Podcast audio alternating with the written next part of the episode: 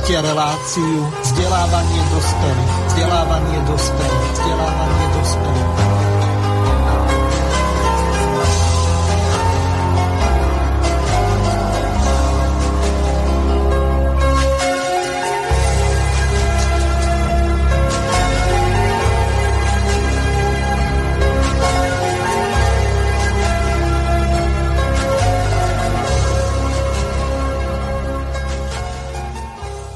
Vážené a milé poslucháčky a poslucháči, vítam vás pri ďalšom pokračovaní relácie vzdelávanie pre dospelých.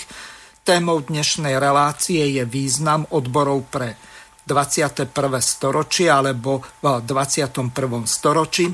Podtitul relácie je taký celkom zaujímavý. Vzhľadom k tomu, že došlo k výraznému strat, k výraznej strate práv pracujúcich, tak eh, titul relácie je nenávratne stratené práva pracujúcich eh, oproti tomu predchádzajúcemu režimu. Pri tejto príležitosti pozvanie do relácie prijal Juraj Janošovský, ktorého pozdravujem. Zdravím vás, Juraj. Takisto pozdrav všetkým, ktorí si naladili slobodný vysielač a teším sa na príjemné chvíle v diskusii o dôležitej téme e, súčasnosti.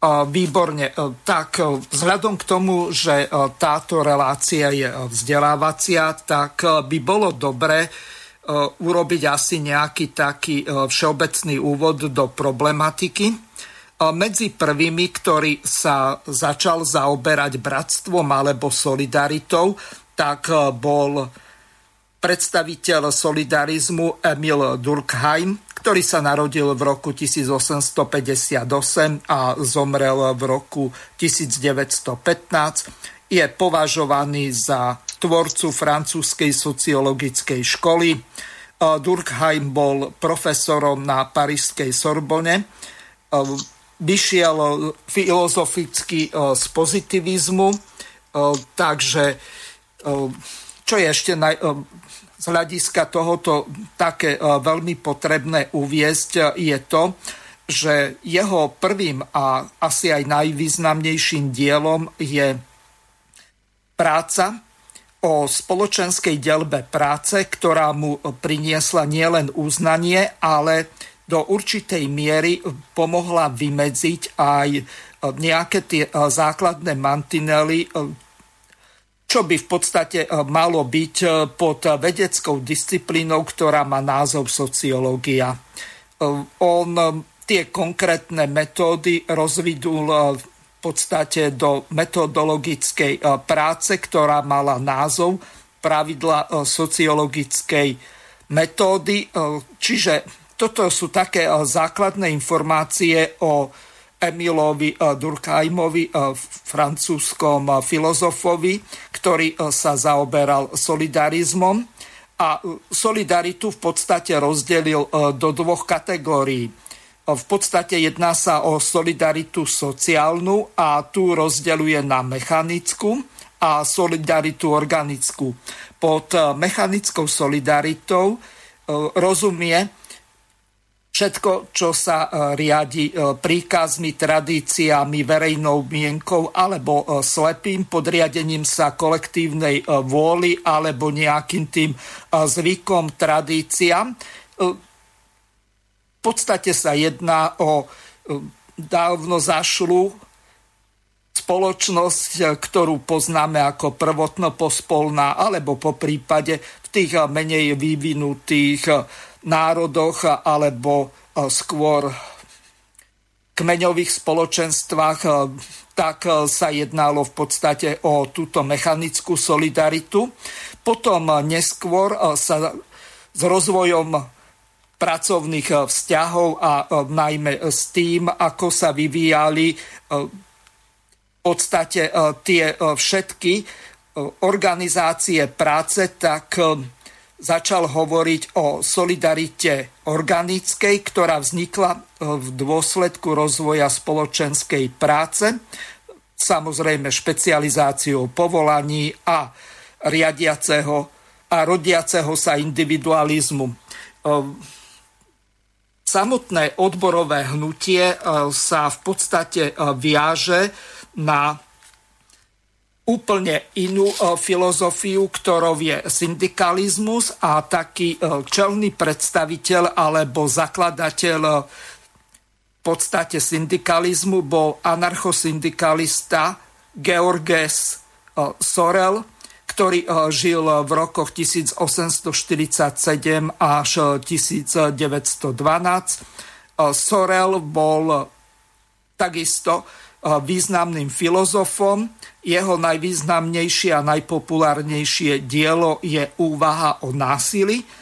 Čiže on ako prvý tak prišiel s myšlienkou, že ak tí pracujúci chcú získať nejaké práva, ktoré by im zlepšili, či už platy alebo pracovné podmienky, tak musia byť organizovaní v syndikátoch a jediným prostriedkom záchrany e, civilizácie a samozrejme postavenia proletariatu je generálny štrajk. Po, e, v tej e, knihe Úvahy o násilí tak hovoril o tom, že čiastkové štrajky sú podmienené bežnými požiadavkami a majú zmysel len ako manévre, ktoré v podstate ktorých sa tento syndikalizmus cvičí v tom, aby získal vedomie nadobudnutia sily pre generálny štrajk. Takže to je v podstate taký všeobecný úvod. Potom na túto filozofiu tak nadvezovali už prvé organizácie, ktoré boli zamerané na to, aby organizovali pracujúcich a aby to viedlo ku kolektívnemu e, vyjednávaniu.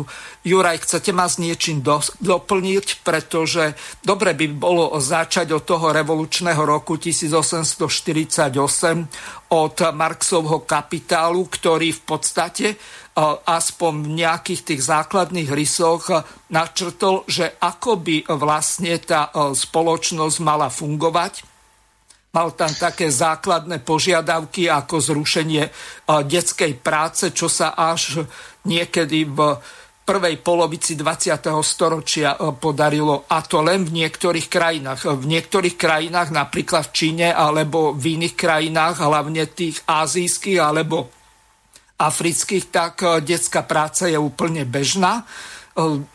Tu je ešte potrebné povedať jednu veľmi dôležitú vec tieto odborové organizácie e, tak e, sú združené v Medzinárodnej organizácii práce. A teraz vám odovzdávam slovo.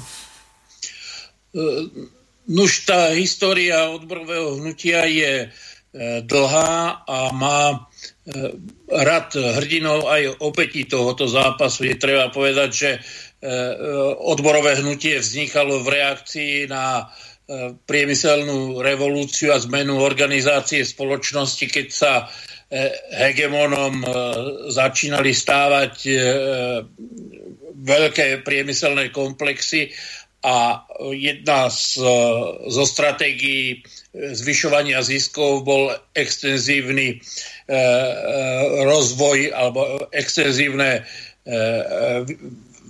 využívanie pracovnej síly pretože okrem teda e, ziskov z obchodu so surovinami, tak práve e, lacná pracovná sila bola tým, čo e, umožňovalo enormné zisky. Od vždy až do, doteraz sa zakrýva táto tendencia a toto hľadanie zisku tým, že sa vytvárajú zdroje pre rozvoj v tej ktorej oblasti. Ale je treba povedať, že to 19. storočie vo Veľkej Británii, vo Francii bolo skutočne temným obdobím ľudských dejín, nie len tým, že existoval v podstate neobmedzený pracovný čas a, a vykoristovanie ľudskej eh, práce, ženskej práce, teda taká dĺžka eh, pracovnej doby, že ľudia umierali vlastne v práci. Nehovoriac o tých eh, slamoch, v ktorých bývali robotnícke rodiny. Takže tento akt sebaobrany bol nielenže nutný, ale organický a ľudia sa museli brániť vo svojom elementárnom existenčnom záujme. Celá tá história odborového hnutia je o mnohých pokusoch odborové hnutie rozložiť alebo zlikvidovať. No a pochopiteľne veľkú úlohu hrali organizátori, odboroví lídry, a e, história odborového hnutia je predkaná uh, úspešnými a neúspešnými pokusmi o ich diskreditáciu a dokonca fyzickú likvidáciu. Ja si myslím, že takým zlomovým okamihom uh, bol, bola Prvá svetová vojna, keď vlastne celá, celá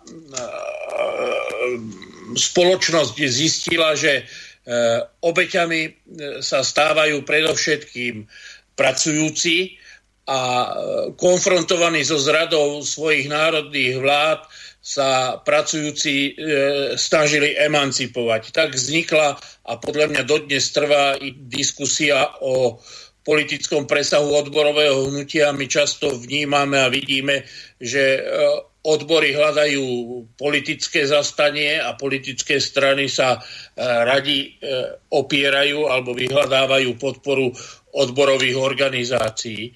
Ako ste už povedal, tá druhá zmena, významná, vážna, nastala e, s kolapsom reálneho socializmu, a je treba povedať, že pri všetkých nedostatkoch e, pred novembrového režimu, e, tak nielen formálne, ale často aj v organizácii spoločnosti e, fungovalo exkluzívne postavenie pracujúcich.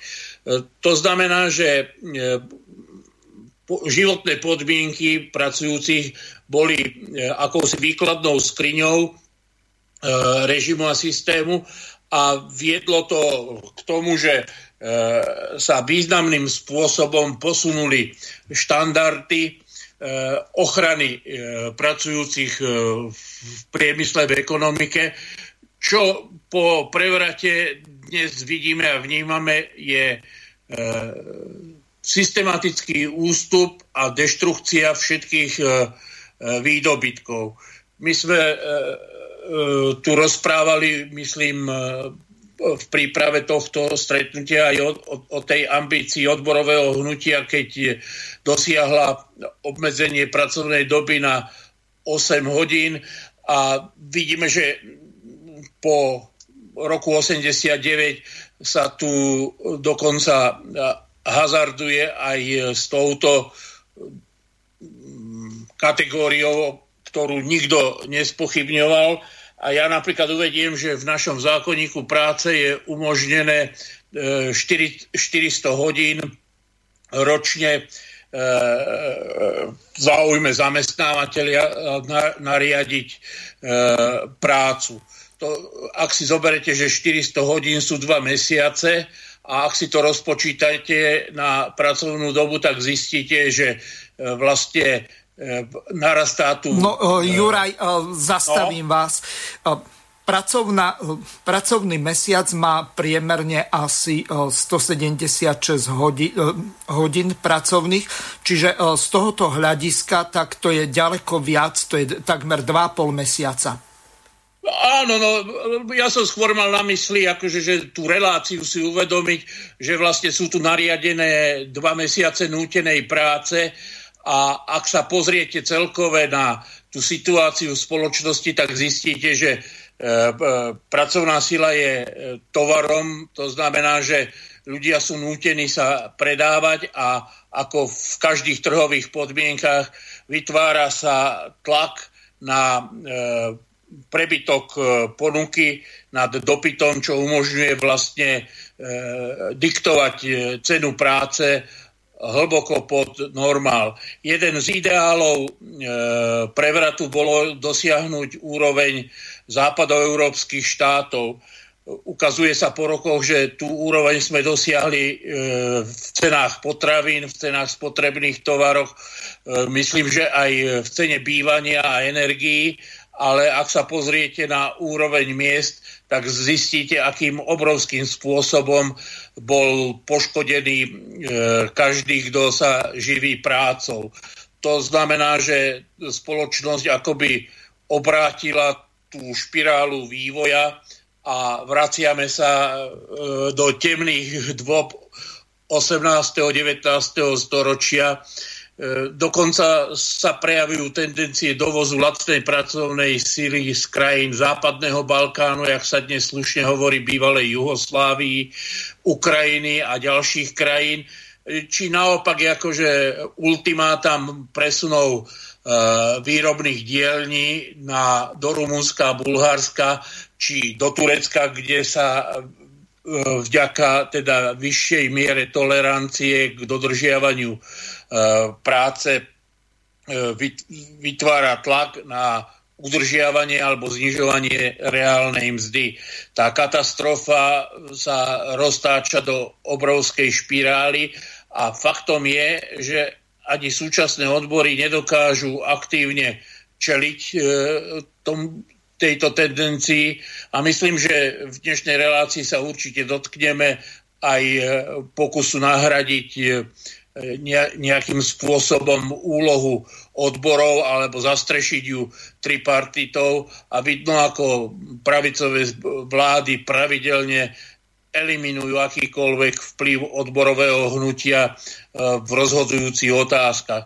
Takže nájsť e, modus vivendi pre súčasné odborové hnutie je e, mimoriadne ťažké ja len pre pamätníkov pripomeniem, že e, ako by dostali odbory dišpenc o e, súčasných e, vládcov, keď e, všetkým organizáciám e, socialistického režimu komunistickej strane, e, socialistickému zväzu mládeže boli odňaté všetky e, nehnuteľnosti, všetok majetok. Odbory si sa však vytvorili teda obvo, obrovský fond, bohato e, dotovaný, ktorý dnes vytvára v podstate takú tú materiálnu základňu. Ja tým nekritizujem súčasných odborárov, bolo legitímne, že sa snažili uchovať v prospech odborovej organizácie E, materiálnu základňu, no súčasne musím povedať, že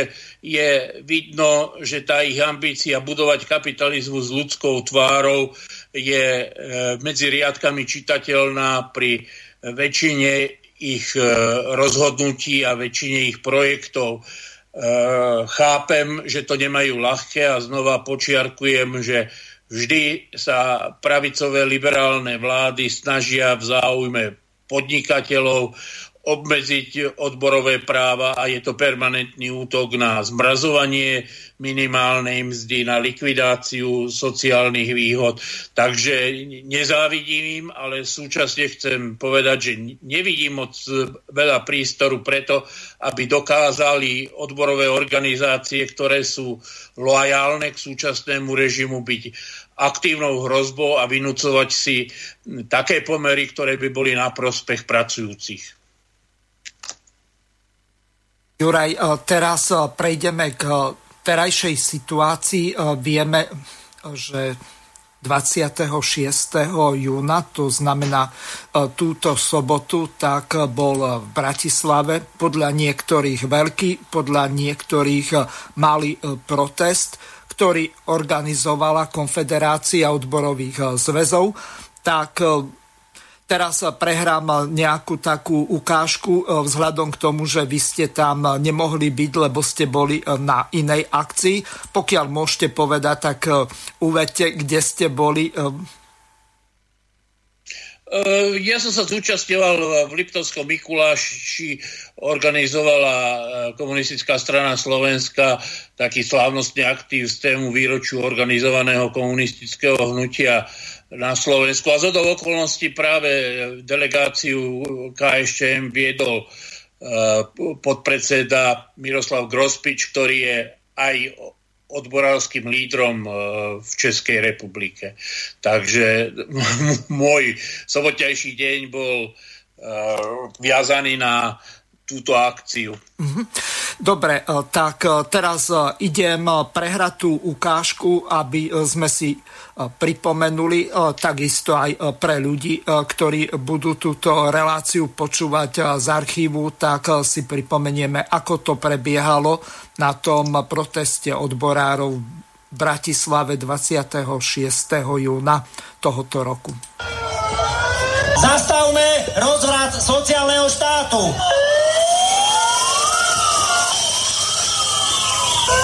Vždy sa hovorí, že čas všetko zmení. Nie je to pravda. Zmeniť to musíme my. Preto sme tu dnes, aby sme prišli vyjadriť svoj názor.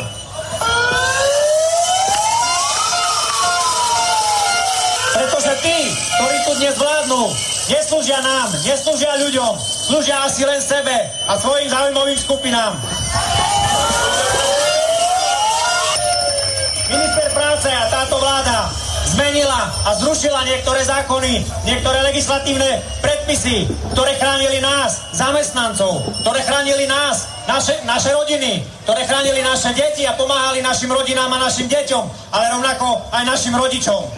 Toto nesmieme ďalej dopustiť a musíme zastaviť rozhľad sociálneho štátu.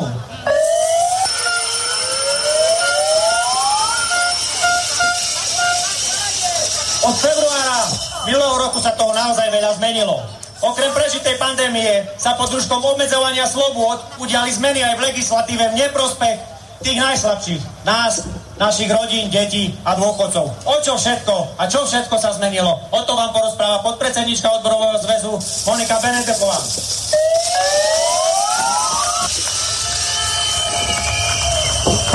Pozdravujem vás, priatelia, odborárky, odborári, občania. Začnem otázkou. Vieme, prečo sme sa tu dnes v Bratislave všetci stretli?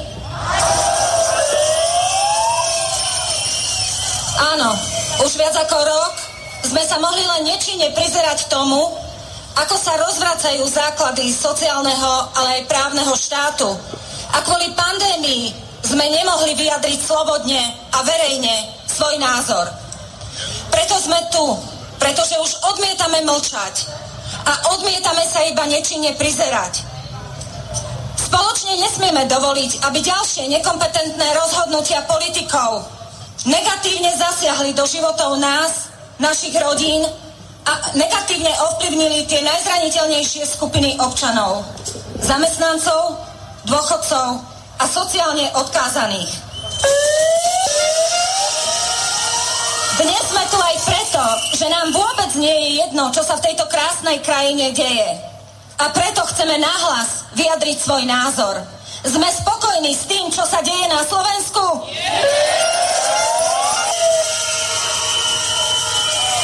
A čo sa nám teda nepáči? Nepáči sa nám napríklad to, že sa minimálna mzda zvýšila pomalšie, ako sa mala a ako sa mohla zvýšiť. Schválené, schválenú výšku minimálnej mzdy vo výške 656 eur vláda zmenila a znížila na 623 eur, čím obrala skupiny zamestnancov poberajúcich túto najnižšiu minimálnu mzdu o 33 eur mesačne alebo o 395 eur za rok. A to všetko v situácii, keď Slovenská republika má stále 7. najnižšiu minimálnu mzdu v rámci Európskej únie. Hamba!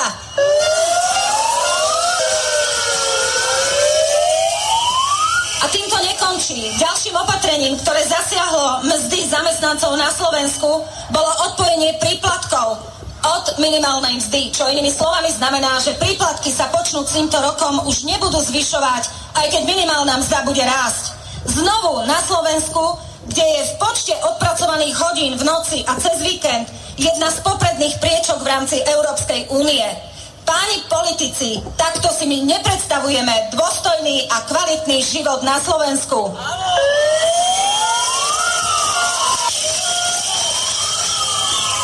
To, čo nám ďalej znížilo mzdy, aby toho nebolo málo, bolo aj spomalenie rastu minimálnych mzdových nárokov. A tie sa už netýkajú iba tých, ktorí poberajú najnižšiu minimálnu mzdu 623 eur, ale týkajú sa naozaj všetkých. Tak Takto vidí vláda zamestnancov, ktorí vytvárajú hodnoty v Slovenskej republike? Pracujte, makajte a stále za menej peňazí? Páni politici, my už nechceme byť zamestnancami druhej kategórie.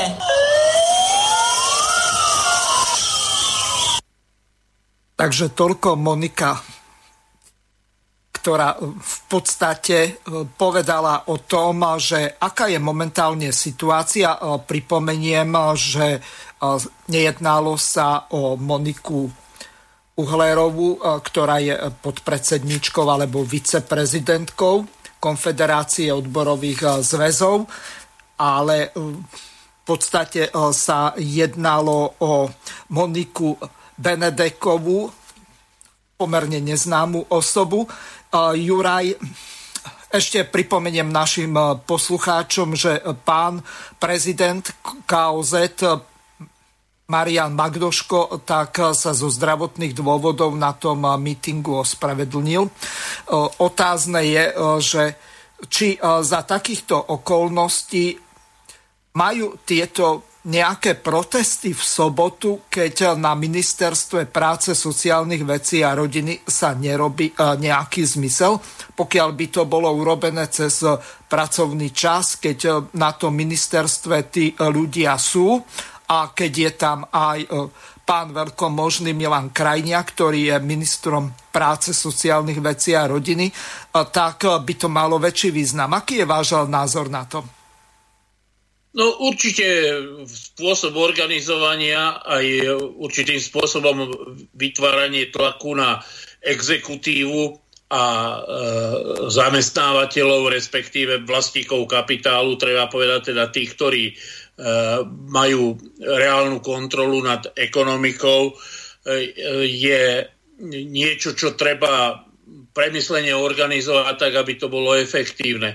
Ja by som pripomenul, že tento režim e, zrozumiteľne ukázal, že e, sa vie vysporiadať s odborovým hnutím. Ja len pripomeniem, že počas vlády e,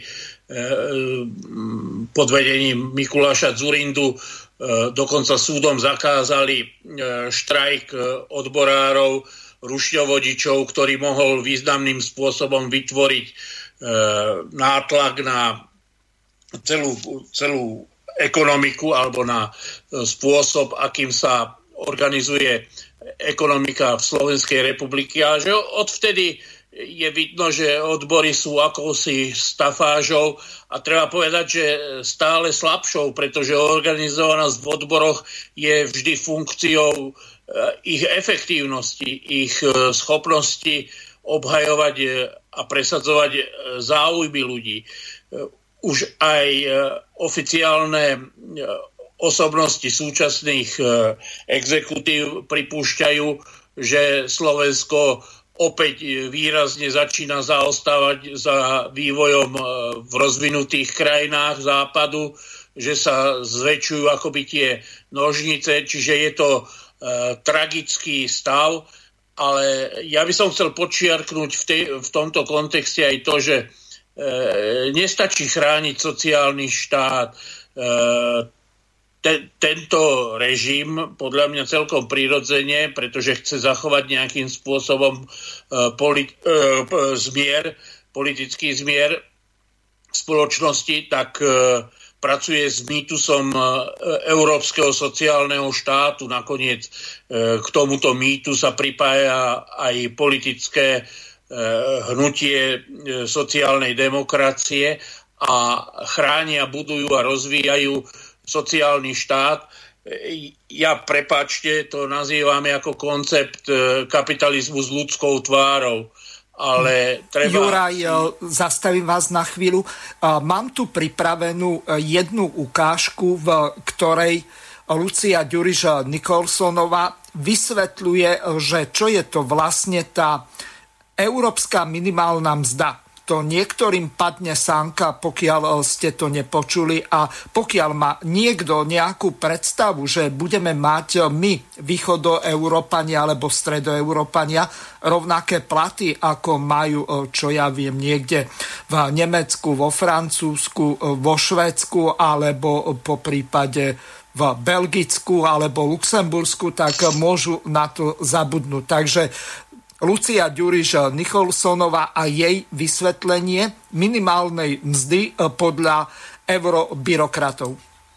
Uh, ja budem sa snažiť hovoriť uh, uh, krátko a budem to fokusovať naozaj na tú konferenciu o budúcnosti Európskej únie. Pani Nikolsonová, vybavte mi, aby som zarábal 1500 eur minimálnu mzdu ako v Nemecku. Už konečne v tom Európskom parlamente urobte niečo aj pre obyčajných Slovákov. My chceme zarábať ako Luxemburčania, tí majú najvyššiu minimálnu mzdu v Európskej únii. Aj my chceme viac ako 2000 eur zarábať na minimálnej mzde. V tieto dni dostávam veľmi veľa správ, ako sú tieto.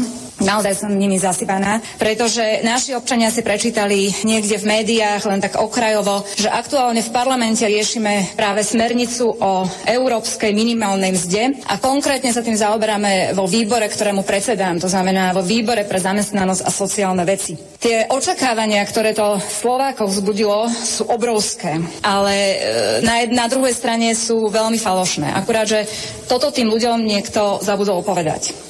Slováci ani po prijati smernice nebudú zarábať 2000 eur ako minimálnu mzdu. To vieme povedať už dnes, aj keď prakticky vo výbore dnes ešte len riešime report, to znamená správu k tejto smernici. E, máme tam viac ako 900 pozmenujúcich návrhov k tejto správe, to znamená ešte nás čaká veľmi dlhá cesta k tomu, aby sme e, e, mali vlastne jasnú pozíciu Európskeho parlamentu, s ktorým potom pôjde Európsky parlament vyjednávať s radou v rámci trialógov. Takže napriek tomu tomu, že je predčasné hovoriť, ako vo finálnom znení bude vyzerať táto smernica. Už dnes viem z tohto miesta odkázať občanom Slovenskej republiky, že určite po jej prijatí nebudú zarábať ani 1500 eur, ani 2000 eur. Pretože mzdy Dane a odvody sú výlučnou kompetenciou členských štátov. Európska komisia preto veľmi nesmelo prišla s návrhom smernice o európskej minimálnej mzde, pretože si je veľmi dobre vedomá toho, že sa pohybuje na veľmi tenkom lade, pretože ak by zašla príliš ďaleko a chcela by náplňať falošné očakávania ľudí, tak by jednoducho vstúpila do výlučných kompetencií členských štátov a toto si nemôže dovoliť. Preto prišla iba s návrhom, ktorý hovorí o vzorci, o premenných o kritériách, ako by jednotlivé členské štáty mali vypočítavať uh, minimálnu mzdu. Je to výlučne na našej vláde, milí občania, aké mzdy vám vyrokujú vaši zástupcovia vo vláde spolu so sociálnymi partnermi. Takže, ak chcete zarábať ako Nemci alebo ako Luxemburčania, z dôverov sa obráte na ministra práce, pána Krajniaka a na sociálnych partnerov, ale určite nie na europoslancov, pretože to, aké mzdy budete mať, je úplne nezávislé od toho, ako my sa v tom Európskom parlamente snažíme alebo nesnažíme. Takže toľko Lucia Ďuriš Nikolsonová a jej bravúrne vysvetlenie, že Európska únia vám nezabezpečí minimálne mzdy na úrovni európskeho priemeru. Vždy e, budeme lacní a chudobní Slováci alebo Česi alebo Maďari, Poliaci a ďalšie krajiny, ktoré vstúpili e, do Európskej únie z toho postsovietského bloku. Takže Juraj, čo za daných okolností robiť a aký zmysel má vlastne tá Európska únia, keď e, my podľa toho, ako bolo v tom 89. alebo 90. E, sľubované, že Rakúšanov dobehneme behom 5 rokov, odvtedy je už 32 rokov a stále sa máme čím ďalej horšie? No ja som bol účastníkom, alebo teda obeťou, klientom e, celej tej ideologickej koncepcie e, transformácie spoločnosti a e, až s odstupom rokov si uvedomujem tú hrôzu základnej tézy, s ktorou sa nové elity snažili Slovensko zaradiť do Európy. A myslím, že môžem e, pod ten výrok podpísať nielen e, e, Klausa, ale aj Petra Vajsa a mnohých ďalších, ktorí prišli s názorom, že to, čo Slovensko a Československo môže priniesť do európskej integrácie, je komparatívna výhoda lacnej kvalifikovanej pracovnej sily. Ak si to dešifrujeme, tak to znamená, že chceli predať do otroctva pracujúcich a zamestnancov za čo najnižšiu cenu a profitovať na tomto procese. To sa im e, koniec koncov podarilo. Je treba povedať, že do roku 89 úroveň školstva, vzdelávacej sústavy Eh, a vôbec celá tá kultúra práce eh, v Československu bola na relatívne veľmi vysokej úrovni a je, Československo bolo vývozcov investičných celkov, celý rad strojárenských výrobkov. Aj keď vďaka studenej vojny sa viac uplatňovali v krajinách tretieho sveta. Myslím, že málo kto dnes už vie, že v Indii sa motorky nazývajú javy, pretože E, československá e, značka Java sa stala synonymum e, jednostopého vozidla. Takže je, je to len taký ilustračný moment toho, čo vlastne predávali. A aké sú to dôsledky komparatívnej výhody lacnej pracovnej sily. To znamená, že nežiada sa, aby sa Mm, počujeme sa, Juraj. do prípravy a výchovy pracujúcich a v konečnom dôsledku to znamená, že budú poddimenzované rozpočtovo, finančne e, všetky oblasti verejných služieb. Vzdelávanie, zdravotníctvo, sociálna starostlivosť. Takže tento lacný výpredaj pracovnej sily sa podpísal, že po 30 rokoch tu máme zdevastované zdravotníctvo, zdevastovaný e, sociálny systém a ak by som mal charakterizovať úroveň školstva, tak si myslím, že e, najlepším obrazom toho je, že je likvidované reformou Eh, celebrity zvanej Brani, ktorej eh, kvalifikácia pre riadenie eh, rezortu školstva a vzdelávania vznikala v kadernických salónoch a obovníckej učňovke. Takže dôsledky výpredaja lacnej pracovnej síly túto spoločnosť posunuli na hranicu semiperiférie, to znamená okrajovej ekonomiky, ktorá nemá e, možnosť ani schopnosť uživiť e, na primeranej úrovni e, e vlastných e, zamestnancov a pracujúcich. E, to riešiť túto situáciu je podľa môjho názoru nemožné bez zásadných zmien.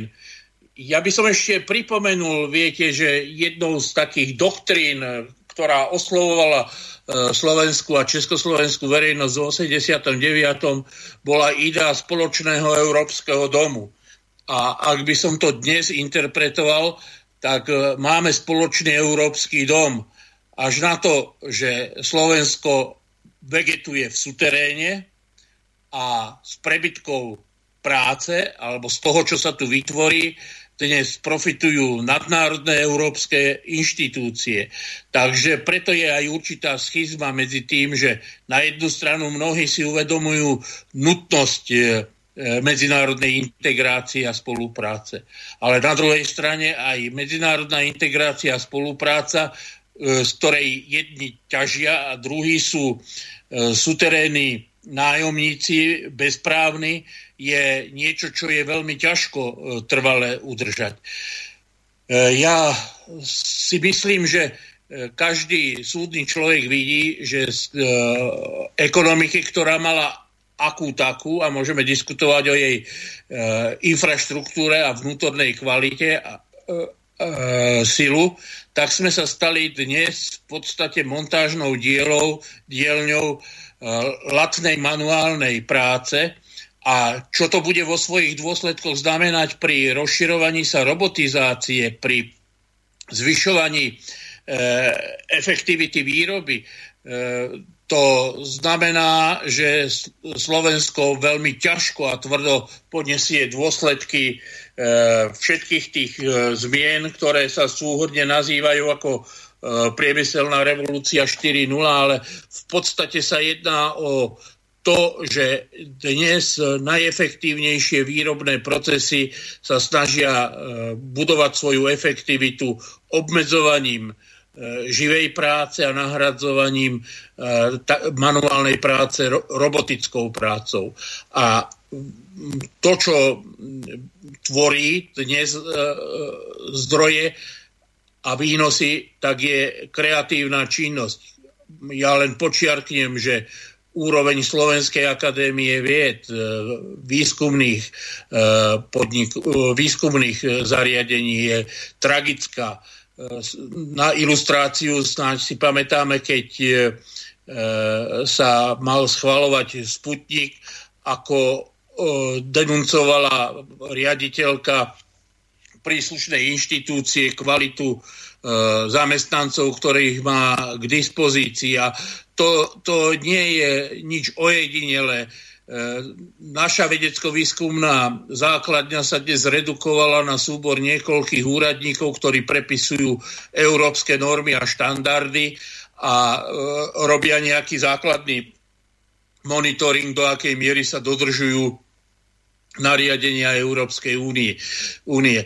Takže celý ten e, koncept spoločného Európskeho domu sa redukoval na neokoloniálne ovládanie bývalých socialistických štátov a ich subsidiárne podriadené postavenie.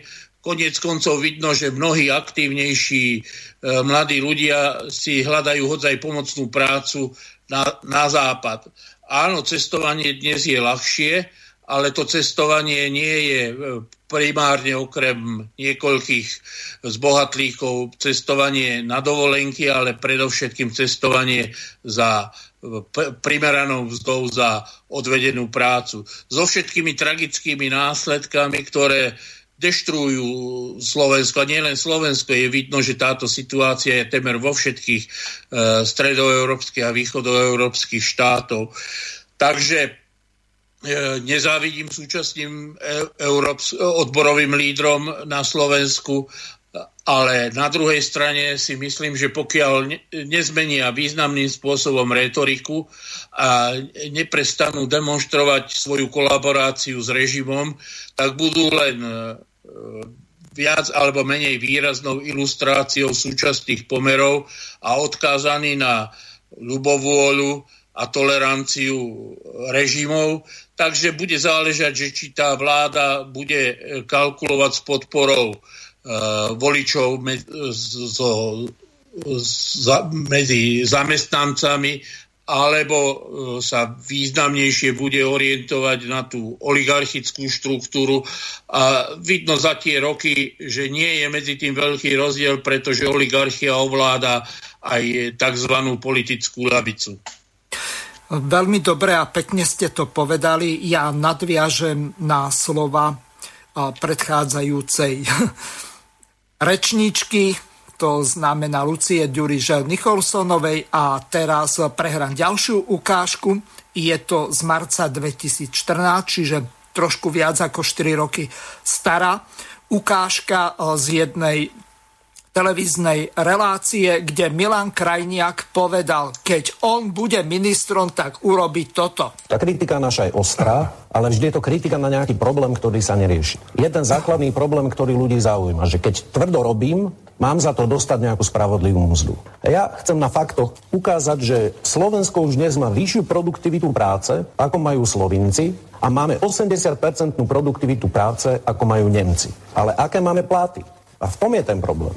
Slováci majú minimálnu mzdu 400 eur, Slovinci 800 eur. Viete si, vážení televízni diváci, predstaviť, že by sme mali minimálnu mzdu 800 eur a priemernú mzdu ako 1100 eur ako Slovinci? Veď my máme rovnakú výkonnosť ekonomiky. A prečo to tak je? Pretože bohužiaľ tí tzv. štandardní politici už roky kašľú na ľudí. A keď sa vyrobí naše národné bohatstvo, tak na Slovensku iba 38% z toho, čo sa tu vyrobí, ide zamestnancom. V Slovensku 49% zamestnancom a 37% No dobré, a toto vie zmeniť vláda? Samozrejme, Nie že je to vie... o tom, ako si firmy budú rozdielovať to, čo Samozrejme, že to vie zmeniť vláda. A prečo sa nemôžeme poučiť aspoň zo Slovenska, ktorá má rovnakú výkonnosť ekonomiky a majú tam o 400 eur vyššie platy a o 200 eur vyššie dôchodky. A deje sa to preto, že bohužiaľ tí štandardní politici najskôr myslia na seba, potom myslia na oligarchov v pozadí a potom dajú nejaké Dobre, teda ste premiér tejto krajiny a chcete mm. vyriešiť tento problém. Čo spravíte? Vyriešime to veľmi jednoducho. My máme prepočítaný variant a to chcem dať ako verejný prísľub, že v prípade, ak dostaneme dôveru občanov, tak vieme na základe tejto výkonnosti ekonomiky garantovať, že každý človek v tomto štáte bude mať o 300 eur vyšší čistý plat a penzista bude mať minimálne o 100 až 150 eur vyšší dôchodok. Nehovorí Preto, sa tomu populizmus, pán Kajňák? Tomu sa nehovorí populizmus, to sú prepočty na základe výkonnosti slovenskej ekonomiky, HDP na hlavu a toho, koľko táto ekonomika vyprodukuje. ale vy ako vláda, čo prinútite tie firmy, aby si tém, tie peniaze delili inak a veľmi, ľuďom? Je to veľmi jednoduché. Budeme dvíhať minimálnu mzdu oveľa vyššie ako dnes. Dobre, čiže toto, by, toto je ako keby agenda, ktorú hovoríte, že vláda v nej zlyhala? Áno, na Slovensk, Slovensko má najnespravodlivejšie rozdelenie toho, čo ide zo štátu, čo sa tu vyrobí na zamestnancov a firmy spomedzi všetkých tých krajín, s ktorými sa môžeme porovnávať. Čiže nielen s Nemeckom, ale Slovensko má rovnakú výkonnosť ekonomiky a napriek tomu sa tam ľudia majú oveľa, oveľa lepšie, násobne lepšie, ako sa majú naši ľudia. O, je bitka o ľudí, tí ľudia si môžu čoraz väčšie platy vypýtať, už sme to teraz videli aj, aj v Žilinskej Ky, že ľudia sa jednoducho začínajú naozaj no, pýtať a pýtať si viac. Hej? Čiže je to aj nejaký prirodzený tlak na rast miest. Viete, ako je to v Ký? Iba 25% dávajú zamestnancom, 75% si necháva firma. A táto vláda s tým roky a roky nič neurobila. Dívala sa na to, ako tí Korejci vykoristujú slovenských pracovníkov. A ešte sa diskutuje o tom, že máme dovážať pracovníkov z Rumunska, zo Srbska. Veď to je katastrofa. My máme chrániť naše pracovné miesta. Tak Juraj, ťažká otázka na vás, asi s jednoduchou odpoveďou. Dal vám ten krajniak tých 200 eur, čo vám verejne slúbil v roku 2014? A druhá otázka. No, tra- tragédia je, že môže niekto dať verejný prísľub a bez akejkoľvek újmy e, ten verejný prísľub nerešpektovať. To je potvrdením, že ilúzia právneho štátu alebo nejakej korektnosti, elementárnej nejakej slušnosti toho systému je niečo, čo sa nedá reálne očakávať že to je teda vlčí systém so svojimi zvlčilosťami, pretože na to sa e, nedá rozumne reagovať. Ak niekto vie o takejto situácii, vie, ako ju riešiť a pritom zníži o 30 eur e, plánovaný e, rast minimálnej mzdy, tak nie je to nič iné ako likvidácia elementárnej slušnosti. E, ja si myslím, že e, mohol urobiť e, pán Krajniak to vyhlásenie. Ja si myslím, že mohol prijať funkciu ministra práce a sociálnych vecí. Ale to, čo by musel spraviť slušný človek, je, ak nemohol dostať svojmu slovu, tak sa poďakovať a zdekovať sa z verejného politického priestoru. Pokiaľ ale slovenská verejnosť, verejnosť na Slovensku dovolí a bude tolerovať takéto politické vajatanie bez akejkoľvek miery zodpovednosti, áno, budú sa vyhovárať na pandémiu a e, iné e, kampane, ktoré akoby mali zdôvodniť ten, tento stav. Ale ak počujeme od e, príslušných odborných expertíznych skupín, aká časť z nárastu e, rozpočtových nákladov e, výdajov štátu bola použitá na sanáciu spôsobenú opatreniami proti covidovej epidémii, ak počujeme, čo všetko do ekonomiky nalieva Európska centrálna banka, ako sa pripravujú projekty a programy a napriek tomu e, je úplne na konci záujem e, ľudí, ktorí e, produkujú, ktorí vyrábajú a ktorí sú vlastne tí, ktorí tie hodnoty tvoria. mňa to stále zvádza do tých politických konotácií, ale viete, základný rozpor je medzi tým, že či hodnota vzniká alokáciou investičných zdrojov, teda kapitálu, alebo či vzniká prácou. Chcem povedať, že kapitál, ktorý má záujem o zisk, tak alokuje svoje zdroje tam, kde sa ten zisk vytvára. A ten zisk sa vytvára tam, kde ľudia tvoria hodnoty. Takže bez e, ľudskej práce, bez práce, nie je možné dosiahnuť čokoľvek, nehovoriac už o zisku. V, te, v tejto súvislosti ešte druhá moja srdečná téma je fakt, e, ktorý sa točí okolo tzv. fair trade, okolo slušného obchodovania. E, to, za čo sa realizuje výroba v Európe, je často poznačené dumpingovými postupmi e, výrobkov z, z tretieho sveta. Ale nepleťme sa, to nie je otázka štátov tretieho sveta. To sú korporácie a koncerny, ktoré vytvárajú tlak na znižovanie e, miest a e, životnej úrovne v krajinách, kde si to môžu dovoliť. Preto sú západoeurópsky e, zamestnanci často korumpovaní, pretože žijú z výnosov týchto korporácií a pre tieto korporácie je dôležité udržať sociálny zmier aj udržiavaním vysokej životnej úrovne.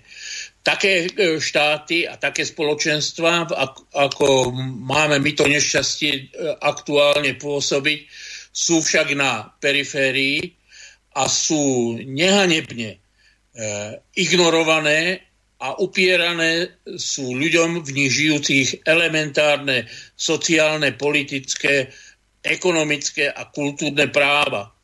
A to, že je to možné, tak je zodpovednosťou súčasných politických elít.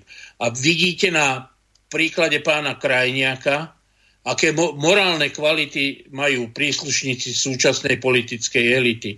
Sú to nehanební klamári a podvodníci. A dúfam, že ma pán Krajniak zažaluje, aby som mu na základe vášho citátu, ktorý ste... Juraj, až po 1. júli nadobudne ten nový zákon o tom, že tie chránené osoby e, nemožno nejakým spôsobom atakovať alebo vyhadzovať im na oči, e, že čo robia zle. To bude až na budúci mesiac platiť, čiže dnes je e, v podstate 28. Takže ešte tak, ako, ako si spomeniete na tú rozprávku Pyšná princezna, tak e, ešte môžete spievať e, v tejto krajine už po 1. júli. E, to asi tak veľmi nebude možné, ale dúfam, že mňa nezažaluje iný pán, ktorý je presvedčený, že nízke platy a nízke dôchodky sú prednosťou Slovenska. Takže si ho vypočujeme. Najväčšiu prednosť Slovenska považujem to, že a to podľa mňa si môže predovšetkým politici zvažovať, je mierna povaha ľudí, ktorí žijú na Slovensku z hľadiska sociálnej výdrže. Ja hovorím o sociálnej výdrži, teraz nehovorím o iných politických názoroch alebo o hnieve, ktorý môže byť skôr nejakým kauzám alebo kauzám. Mne nechceli veriť eh, kolegovia premiéry a premiérky, keď som chodil na Európsku radu, že na Slovensku bežný dôchodok 280 eur. Nechceli mi veriť, že vo firme človek zarába 450 eur. Povedali, že to nemôže z takého niečoho vyšiť. A práve taká nejaká schopnosť ľudí žiť eh, z nízkych príjmov, postarať sa o svoje rodiny, aj za cenu, že títo ľudia robia často dvoch, troch zamestnania. Toto je podľa mňa prednosť Slovenska a myslím si, že sme podstatne života schopnejší, ako sú Francúzi, Španieli, Portugálci. Nechcem porovnávať s inými krajinami, ale máme taký ako keby nejaký náskok, keby takáto situácia padla Španielom, že majú žiť 300 alebo 400 eur, tak asi zapália krajinu. Naši ľudia žijú aj ďalej. Toto je naša prednosť a preto aj ak prídu ťažké časy, tak uh, podstatne jednoduchšie tieto ťažké časy prežijú krajiny ako Slovensko. Takže toľko hlas podobný Ficovi. Dúfam, že ma neža- nezažaluje najbližšie. A teraz ešte jedna ukážka. Alena Krempaska na jednom takom stretnutí ľavicových politikov a takisto aktivistov ktorý organizuje Pravda a Egberdová nadácia, tak povedala toto. No, z môjho pohľadu, čo sa udialo je, um, že vznikol smer, neskôr smer sociálna demokracia, ktorý akoby pohltil všetky zvyšky lavicové a aj voči verejnosti, aj v politickom spektre predstavoval lavicu ako takú. Vlastne sa tam nevytvorila žiadna ďalšia lavicová protiváha, ktorá by bola povedzme lavicovejšia ako smer a jednoducho smer sa stal akousi uh, synonymom lavice čo je podľa mňa veľmi nešťastný vývoj. To, čo ja vnímam veľmi negatívne, je, že vlastne sme mali ako jedna z mála krajín sociálne demokratickú vládu jednofarebnú, počas ktorej teda 4 roky sociálna demokracia e, padla sama bez koaličných partnerov a nemala odvahu alebo nechcela presadiť žiadne väčšie lavicové projekty nemala odvahu na otvorenie nejakých veľkých tém, um, tedy ani nezvyšovala skokovú minimálnu mzdu, nevenovali sa nejakým zásadne vyšším dôchodkom, nevenovali sa ani boju proti daňovým rájom alebo nejakej debate o zavedení zásadnejšie progresívnej dane. Čiže všetko veľkých tém, ku ktorým by v koaličnom potenciáli e, nikdy neboli bývali prišli. Takže to vidím ako veľkú premernenú šancu a ja tam dokonca vidím aj ako úpadok e, preferencií tej strany, aj vlastne e, na tom, že nič lavicové poriadne nerobili, aj vlastne na tom vznikla aj opozícia, posilovala sa opozícia. V tom celkovom hodnotení to určite bolo veľké sklamanie, za všetky spomeniem dva dôležité momenty, ktoré pre mňa predstavuje akýsi prepad alebo tá rezignácia na levicové témy, aby sa zachoval ľudskejšie ako akékoľvek vtedajšie súčasné e, politické elity. A tým veľkým zlyhaním vidím to, ako sa e, lavica vtedy teda smer zachovali pri sociálnej pomoci, presnejšie v dávkach hmotnej núdzi, ktoré znížili a dokonca podmienili. Takže tí, ktorí dostávajú úplne najmenej, ešte sú vlastne najviac potrestaní stranou a vtedy vládou, ktorá mala mala sa práve za nich postaviť. Takže um, toľko Alena Krempáska a pred ňou uh, hlas podobný Robertovi Ficovi, uh, ktorý nejakým spôsobom prednosti Slovenska videl v tom, že Slováci sú ochotní zroniť sa, skloniť sa, makať ako farebný a brať za to podľa možnosti čo najnižší plat a presne to je tá ideológia e, tej sdl z ktorej Robert Fico vyšiel. E, Juraj, e, zrejme Alena povedala veľmi presne. Nevytvorila sa tu žiadna ľavicová strana, komunistická strana, tak ako ste mi povedali pred reláciou, tak to je podstate fosilný skanzen, ktorý je v podstate už len nejaká taká spomienková organizácia na časy dávno minulé, ale nech sa páči, máte slovo. No, určite na jednej strane sú tu teda e, sociálne demokracie, dokonca dve a so sociálnou demokraciou koketujú aj ďalšie politické subjekty, alebo minimálne s národným socializmom. Takže dá sa povedať, že existuje tu akoby e, frakcia e, e, režimnej lavice, ktorá si na politickom trhu zháňa svojich sponzorov a v podstate títo sponzory, tak jak u tých liberálnych a pravicových strán, takisto určujú parametre politiky. Je zretelné, že prekročiť e, direktívy e, vlastných e, sponzorov nie sú schopní akýkoľvek e, politickí lídry režimných strán. Otázka B znie, že prečo teda neexistuje nerežimná lavica alebo mimorežimná lavica. Ja si myslím, že tú, túto otázku rieši aj e, sú, súčasný politický systém. Vidíte ten nárast antikomunizmu, to, tá persekúcia. Mne to pripomína druhú Československú republiku, to je tá republika od roku 1938, keď zakázali komunistickú stranu a e, komunistickú tlač e, v snahe zapáčiť sa Hitlerovi. Nakoniec im to nebolo nič platné a z Háchu sa stal e, skoro najnenávidenejší český politik. E, takže e, existuje tu objednávka na radikálnu politickú lavicu, ale faktom je, že analyzovať tú situáciu je veľmi zložité. Pretože áno, dnes ten priestor za, zaobera, zaberajú hm, politickí lídry, ktorí e, pracujú v podstate s nostalgiou e, k prednovembrovému režimu a ja si myslím, že majú e, veľký objem e, dát, informácií, ktoré ich oprávňujú k tomuto postoju, pretože ten antikomunistický útok, ktorý sa smeruje voči socializmu, deformuje v podstate vnímanie e, minulosti. Za chvíľu, ak budete propagovať bezplatné školstvo alebo bezplatné zdravotníctvo, tak sa vystavujete persekúcii za propagáciu komunizmu. E, so sadzbou 3 až 5 rokov, ak to spravíte v trojici, tak vám zdvojnásobia E, sadzbu a ak to spravíte počas pandémie, tak nemusíte už živý z väznice ani výjsť.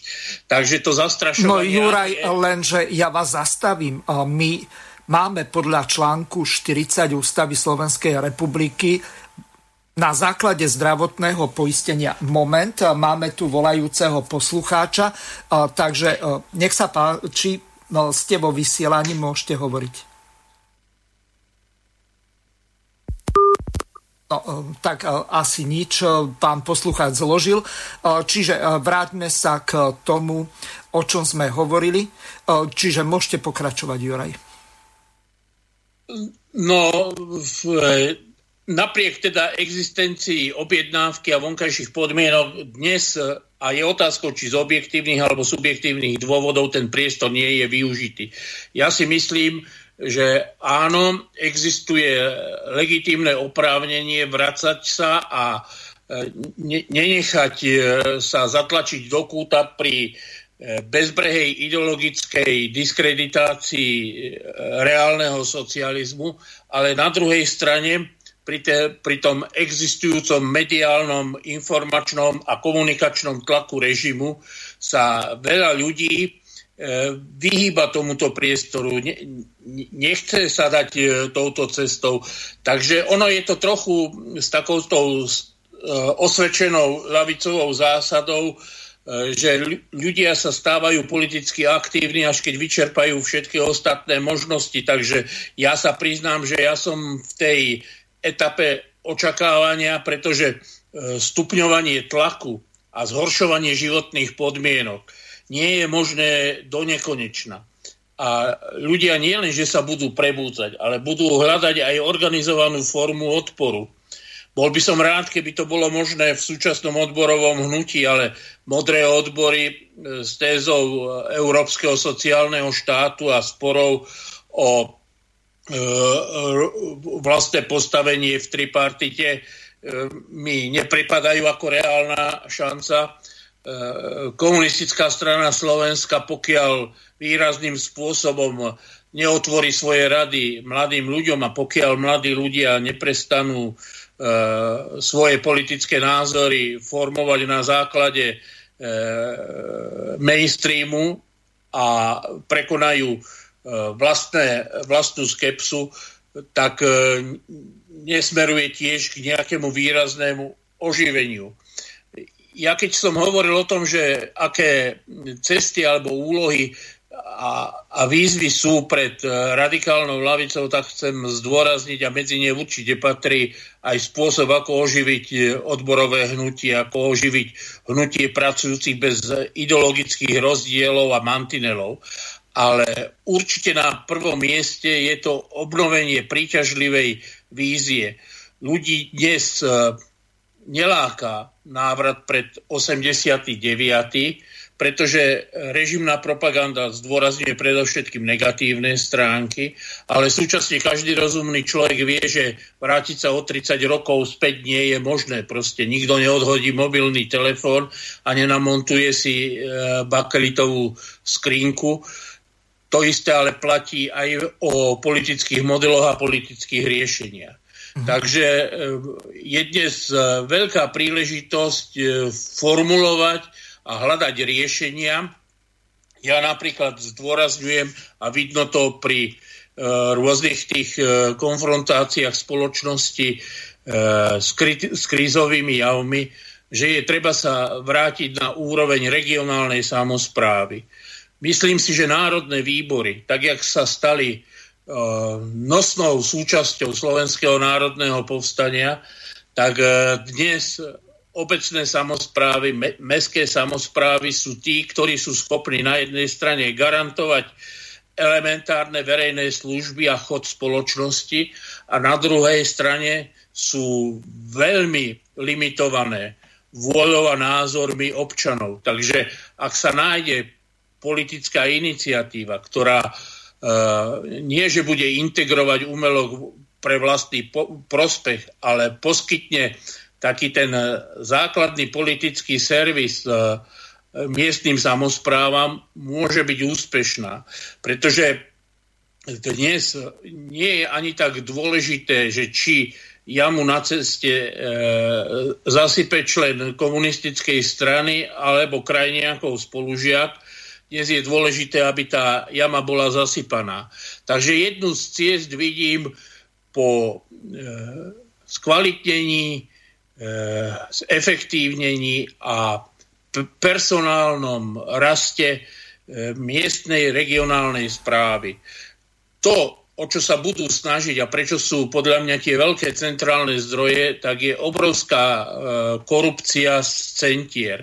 My vidíme e, nerezové záchody, lavičky za 200 tisíc eur a rôzne iné spôsoby, ktoré vlastne sú, spô- sú cestami, ako korumpovať potenciálnych regionálnych lídrov, aby si zašpinili ruky a stali sa e, figurkami centrálnej vlády a vládnúceho politického režimu. Bude záležať na tom, či bude mať táto vláda a tento systém dostatok zdrojov na takúto systémovú korupciu. Ja sa obávam, že tie zdroje sa vyčerpávajú, pretože tie korupčné mechanizmy e, proste nie sú ochotné redukovať e, svoje výnosy e, z centrálneho delenia zdrojov. A tie zdroje, chtiac, nechtiac, aj vďaka rastúcej inflácii budú stále menšie a menšie. Čiže to je jeden tlak na rast suverenity regionálnej samozprávy. Po druhé, keď si spomeniete, akým spôsobom riadili pandémiu z ministerstva zdravotníctva a z ministerstva obrany, tak musíte konštatovať, že nebyť e, regionálnej samozprávy, tak by sa bol celý systém zrútil. Na druhej strane e, to ukazuje aj určitú určitý spôsob politického pôsobenia alebo politického správania sa.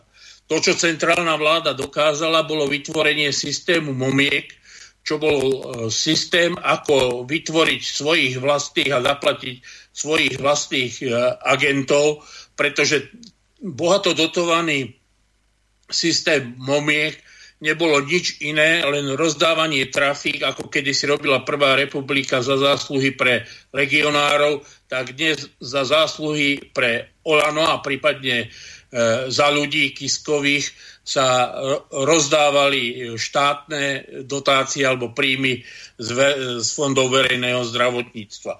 Dokedy bude takýto systém udržateľný, tak je v mnohom závislé aj na tom, akí vzdelaní, akí rozumní ľudia budú e, konfrontovaní s touto politikou, ako skoro si uvedomia, akými bezprávnymi obeťami režimu sú a do značnej miery aj od politickej virtuozity nových lídrov.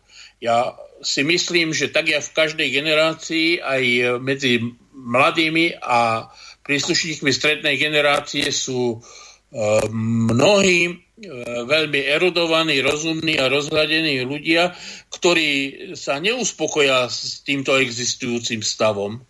Mojou nádejou je, že bude stále menej zdrojov na ich korupciu. Juraj, e, dáme si teraz e, hudobnú prestávku. Od Lupo zahráme Eurointernacionálu, to vám možno padne pri tom texte Sánka. Pripomeniem ešte skôr, ako začne hudobná prestávka, tak e, telefónne číslo do štúdia. Odporúčam volať až po hudobnej prestávke. Je plus 421 910 473 440. Môžete využiť bežné aplikácie, to znamená WhatsApp, Signál, Telegram, Viber.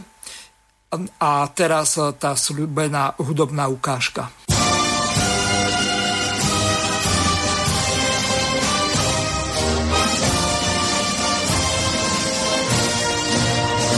Jen pojďte lidičky všech zemí, jen pojďte, přidejte se k nám. Evropě lepší parta není, lepší být s námi, než být sám. Naučíme vás, jak správně dýchat, jak národ změnit na ovce černou barvu míchat pomalu kapku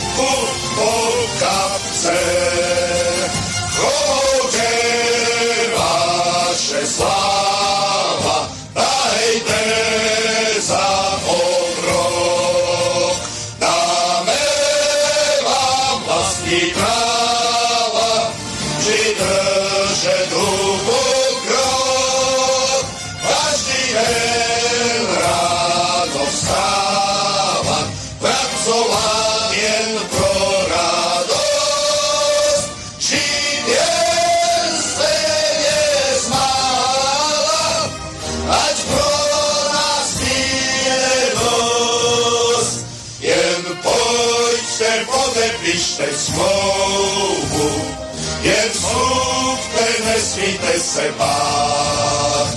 Dalšího potřebujem slouhu, s kterým si prdel vytírat.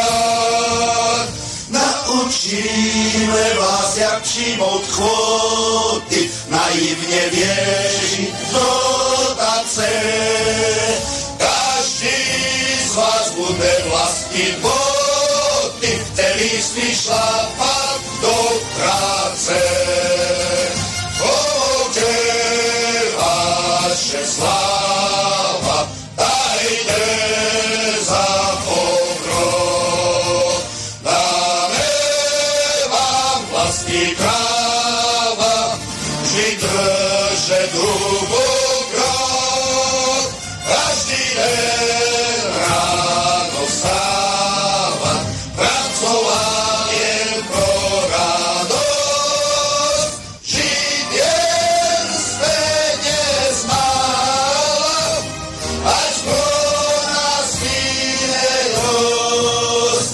Takže toľko Eurointernacionála. My sa posunieme trošku ďalej. Ešte sa vrátime k tomu protestu, kde odborári ďalej hovorili o tom, že o aké práva prišli. Mám taký dojem, ako keby im to na centrále Smeru písali, ale eh, to už je na posúdenie našich poslucháčov a samozrejme vás, Juraj. Čiže druhá ukážka alebo druhé pokračovanie zo sobotného mítingu. Ale išlo to ešte ďalej. Oslobodenie 13. a 14. platu od dania odvodov motivovalo zamestnávateľov, aby k tým našim biedným zdám prihodili aspoň 13. a 14. plat. Čo urobila táto vláda? Zrušila oslobodenie 13. a 14. platu a zamestnanci si mohli škrtnúť ďalšiu položku svojho príjmu. Hamba!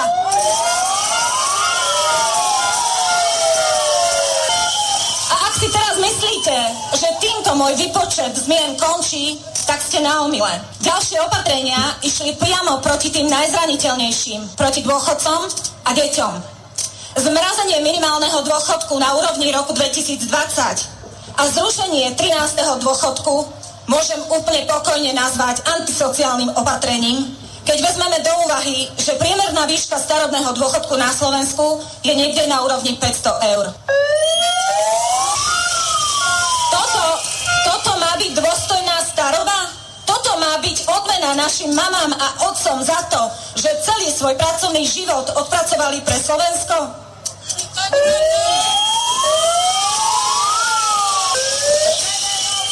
Zrušenie bezplatného poskytovania obedov pre deti, pre žiakov postihlo viac ako 45 tisíc detí. Pýtam sa, či toto je opatrenie, ktoré má smerovať k vyššej kvalite života na Slovensku. Výpočet, týchto negatívnych opatrení stále nekončí. Keďže tradičné odbory reprezentované Konfederáciou odborových zväzov neboli celkom poslušné a od počiatku kritizovali opatrenia vlády, dostalo sa nám odmeny v podobe zmien pravidel v zastúpení v tripartite. A tak od 1.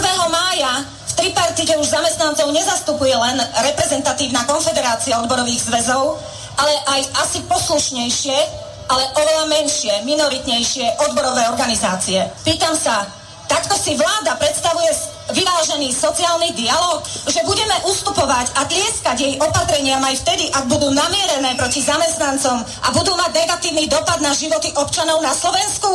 Určite nie.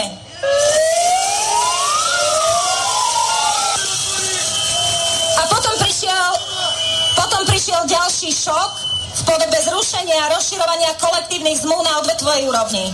Ja viem, bežný občan ani nerozumie, o čo tu vlastne ide, a tak vám to teda poviem. Týmto opatrením asi 130 tisíc zamestnancov na Slovensku stratilo výhody a benefity z kolektívnych zmluv. Toto opatrenie zároveň bude mať negatívny vplyv na podnikové kolektívne vyjednávanie podobe nižších miest, horších pracovných podmienok a sociálnych štandardov. Takto vidí vláda Slovenskej republiky budúcnosť pracujúcich na Slovensku? Ďakujeme, takúto budúcnosť my nechceme. No a úplnou čerešničkou na torte bolo zrušenie ťažko vybojovaného a iba nedávno schváleného dôchodkového stropu, teda maximálneho veku pre vznik nároku na starobný dôchodok, ktorý bol stanovený na 64 rokov. Toto opatrenie zároveň znamená, že sa znovu bude dôchodkový vek predlžovať a bude aj viac ako 64 rokov. A to znovu v krajine, kde priemerný Slovák odpracuje o 11 rokov viac ako priemerný Holandian, o 7 rokov viac ako priemerný Dán, o 5 rokov viac ako priemerný Nemec a stále o 3 roky viac ako priemerný európsky občan. Takúto budúcnosť my naozaj nechceme.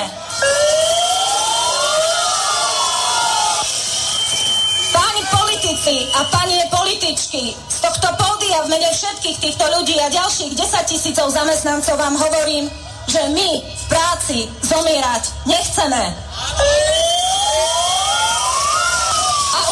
Vieme, že vláda pripravuje ďalšie desiatky, možno stovky opatrení, ktoré budú mať negatívny dopad na životy zamestnancov a občanov tohto štátu.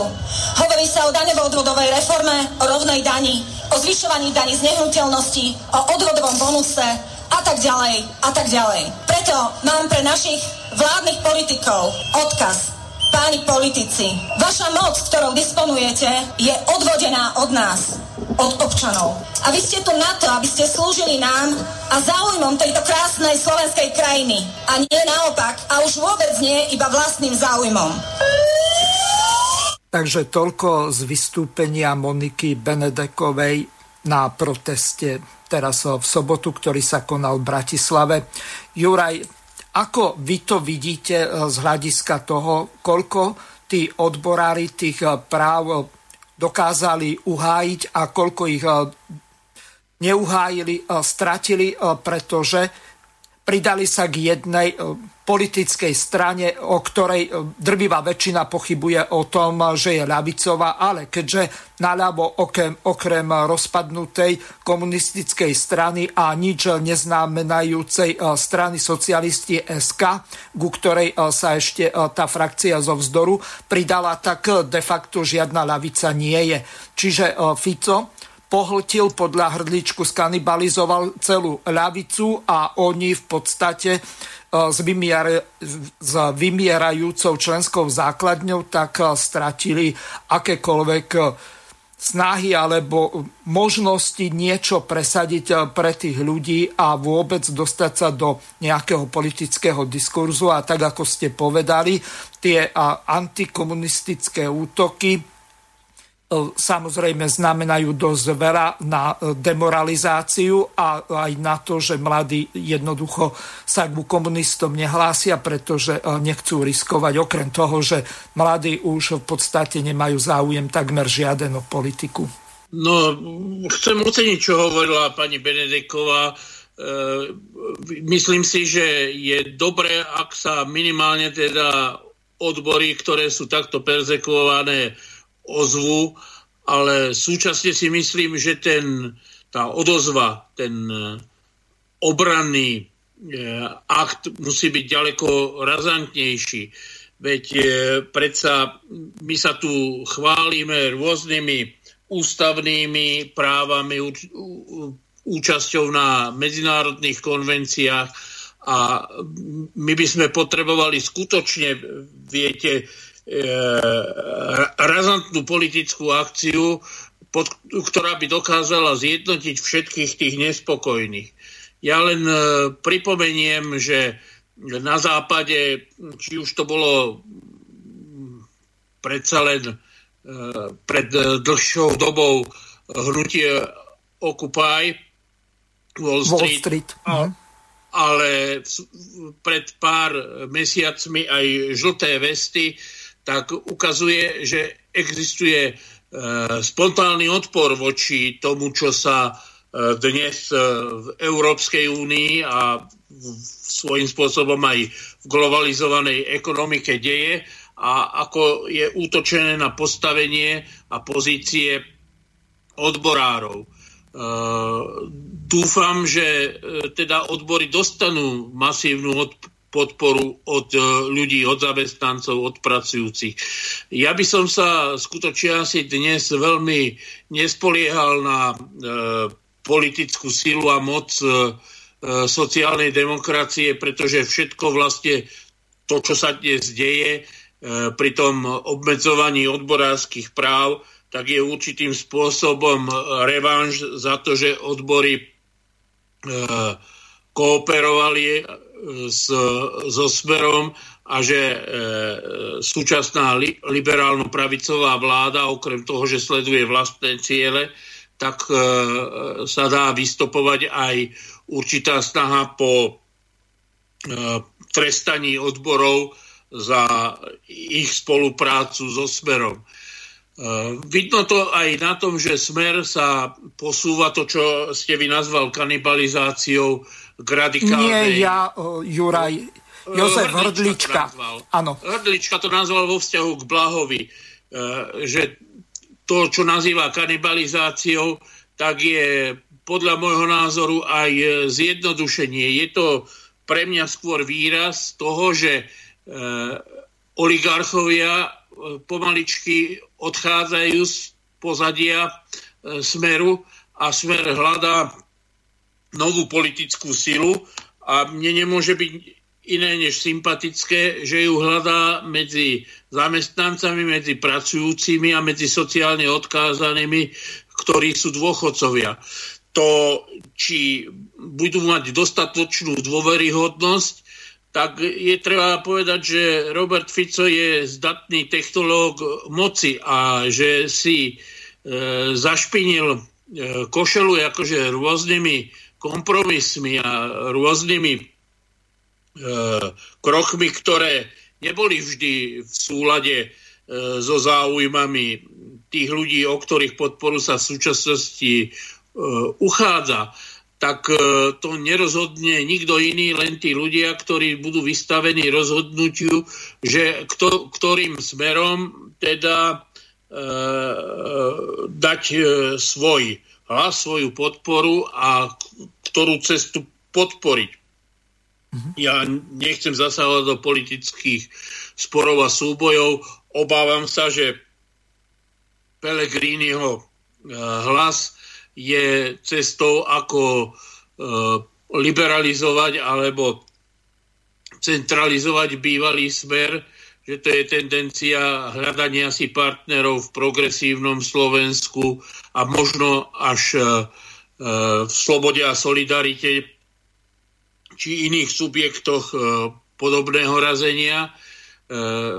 Neviem, či Luboš Blaha a Robert Fico obhaja svoju pozíciu e, radikalizácie e, smerom vľavo, a, alebo či vznikne e, nová aliancia, nová iniciatíva, Juraj, ktorá... Asi ja sa domnievam, že už zmena názvu na Slovenská sociálna demokracia, tak to je snaha získať voličov sns a týchto minoritných nacionalistických či národných strán.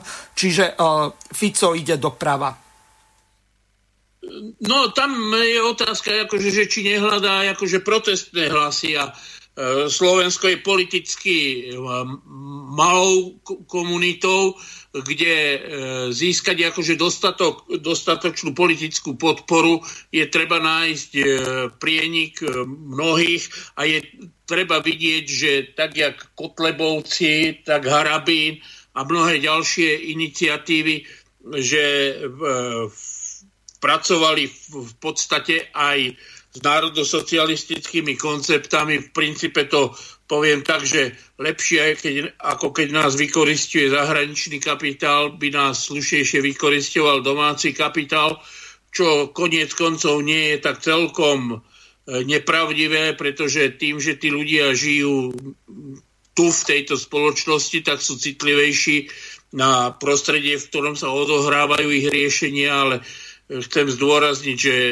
Juraj, zastavím vás. Nakoniec oni sú nútení e, fungovať e, v medzinárodných štruktúrach a vidno to, mhm. že pokiaľ to nema, prekročí rámec nejakej lokálnej pekárne alebo výroby nejakých e, tričiek, tak je nútený v záujme hľadania odbytí byť maximálne loajálny Takže neočakávam, že by e, tí, títo ľudia boli nejakým východiskom, teda tá koncepcia národného socializmu by bola nejakým východiskom a súhlasím, že to má taký nádych e, hnedý, e, nahnedlý.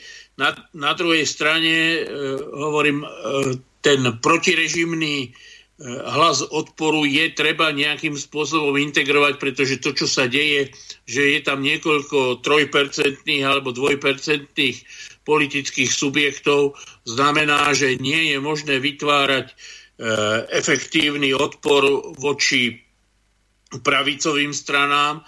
A v súčasnosti vidíte, že populistická strana nízkej e, kvality, ako je Olano, je najsilnejšou politickou stranou a má so svojimi koaličnými partnermi ústavnú väčšinu. No, to je e, tragédia e, slovenskej spoločnosti a tragédia slovenskej politiky, že je niečo také možné.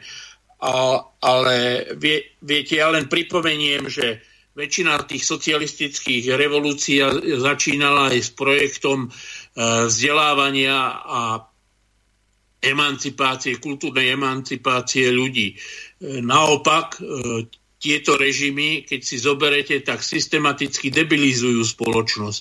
Táto spoločnosť je ovládaná mediálnymi kampaň, e, kampaňami, je riadená s využitím kultúrnej nedostatočnosti a možno aj tlaku na to, že veľká časť verejnosti nemá dostatok energie, priestoru, aby sa zaoberali politickými otázkami. Takže e, ono je to tak, že ak e, sa nechcete venovať politike, tak sa stanete obeťou politiky. A tieto obete politiky, ktoré boli a e, koncepciu menšieho zla, no tak na, na to doplatil aj Robert Fico. Ja si myslím, že Určite je Matovič hlúpejší manažér, ako bol Pellegrini a určite je, sú sponzori a oligarchovia Olano a za ľudí väčší gaunery, ako boli gaunery e, podporujúci smer.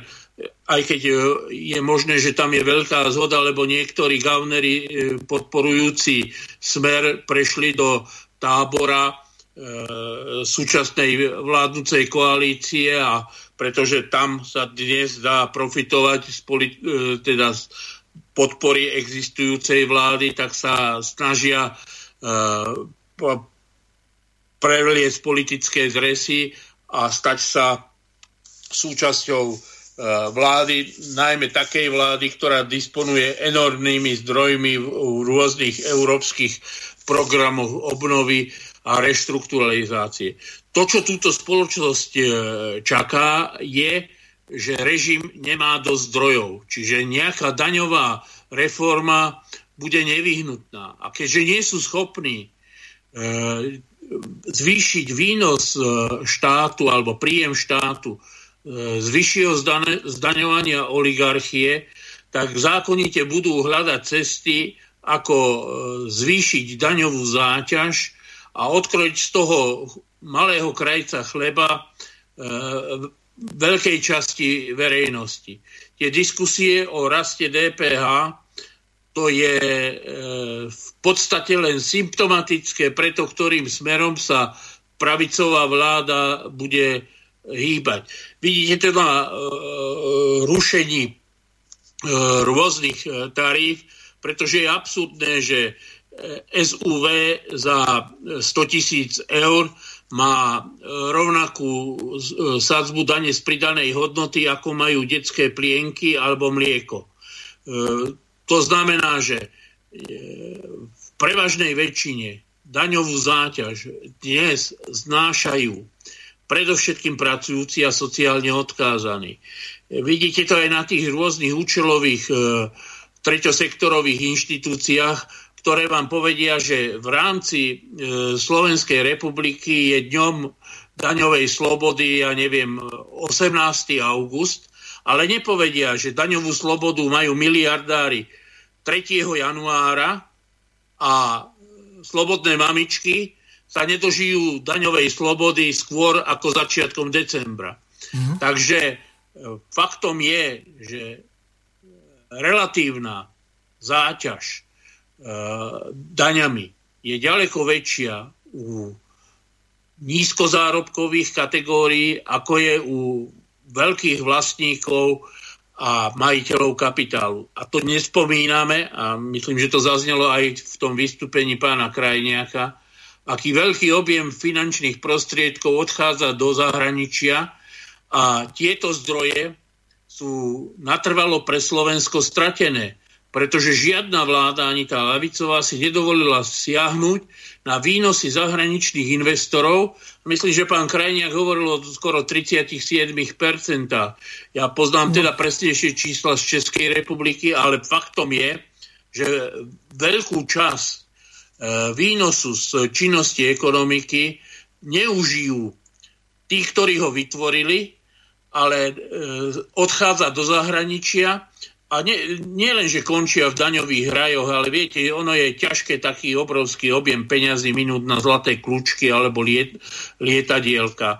Takže z veľkej časti slúžia aj na korupciu e, verejnosti v tých štátoch, ktoré považuje kapitál za svoje sídelné. Či už je to Holandsko, Írsko, Luxembursko, e, Belgicko. E, a to už nehovorím o, o štátoch, ktoré vlastne majú postavenú celú svoju existenčnú stratégiu na, na tom, že vytvárajú aj e, politický a ideologický background e, svetovému kapitálu.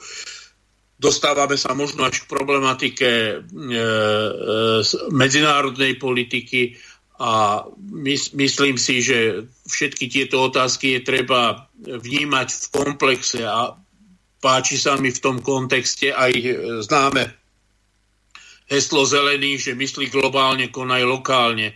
Aj my dnes nezmeníme globálnu dielbu práce a nemáme šancu globálnych hráčov e, regulovať.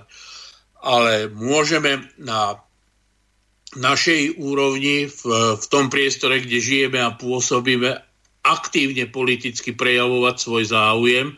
A ja som presvedčený, že keby sa podarilo aktivizovať značnú časť nespokojných ľudí a nájsť pre nich e, priateľnú platformu, že by situácia a postavenie odborov aj lavice mohla byť ďaleko reprezentatívnejšia, ale nie pre benefity ich lídrov, ale preto, aby obmedzili tie nehorázne e, dopady rozhodnutí a opatrení E, ktoré postihujú e, dôchodcov, pracujúcich, e, mladých ľudí, mladé rodiny na Slovensku. To je podľa môjho názoru ultimatívna požiadavka pre samotné prežitie Slovenska.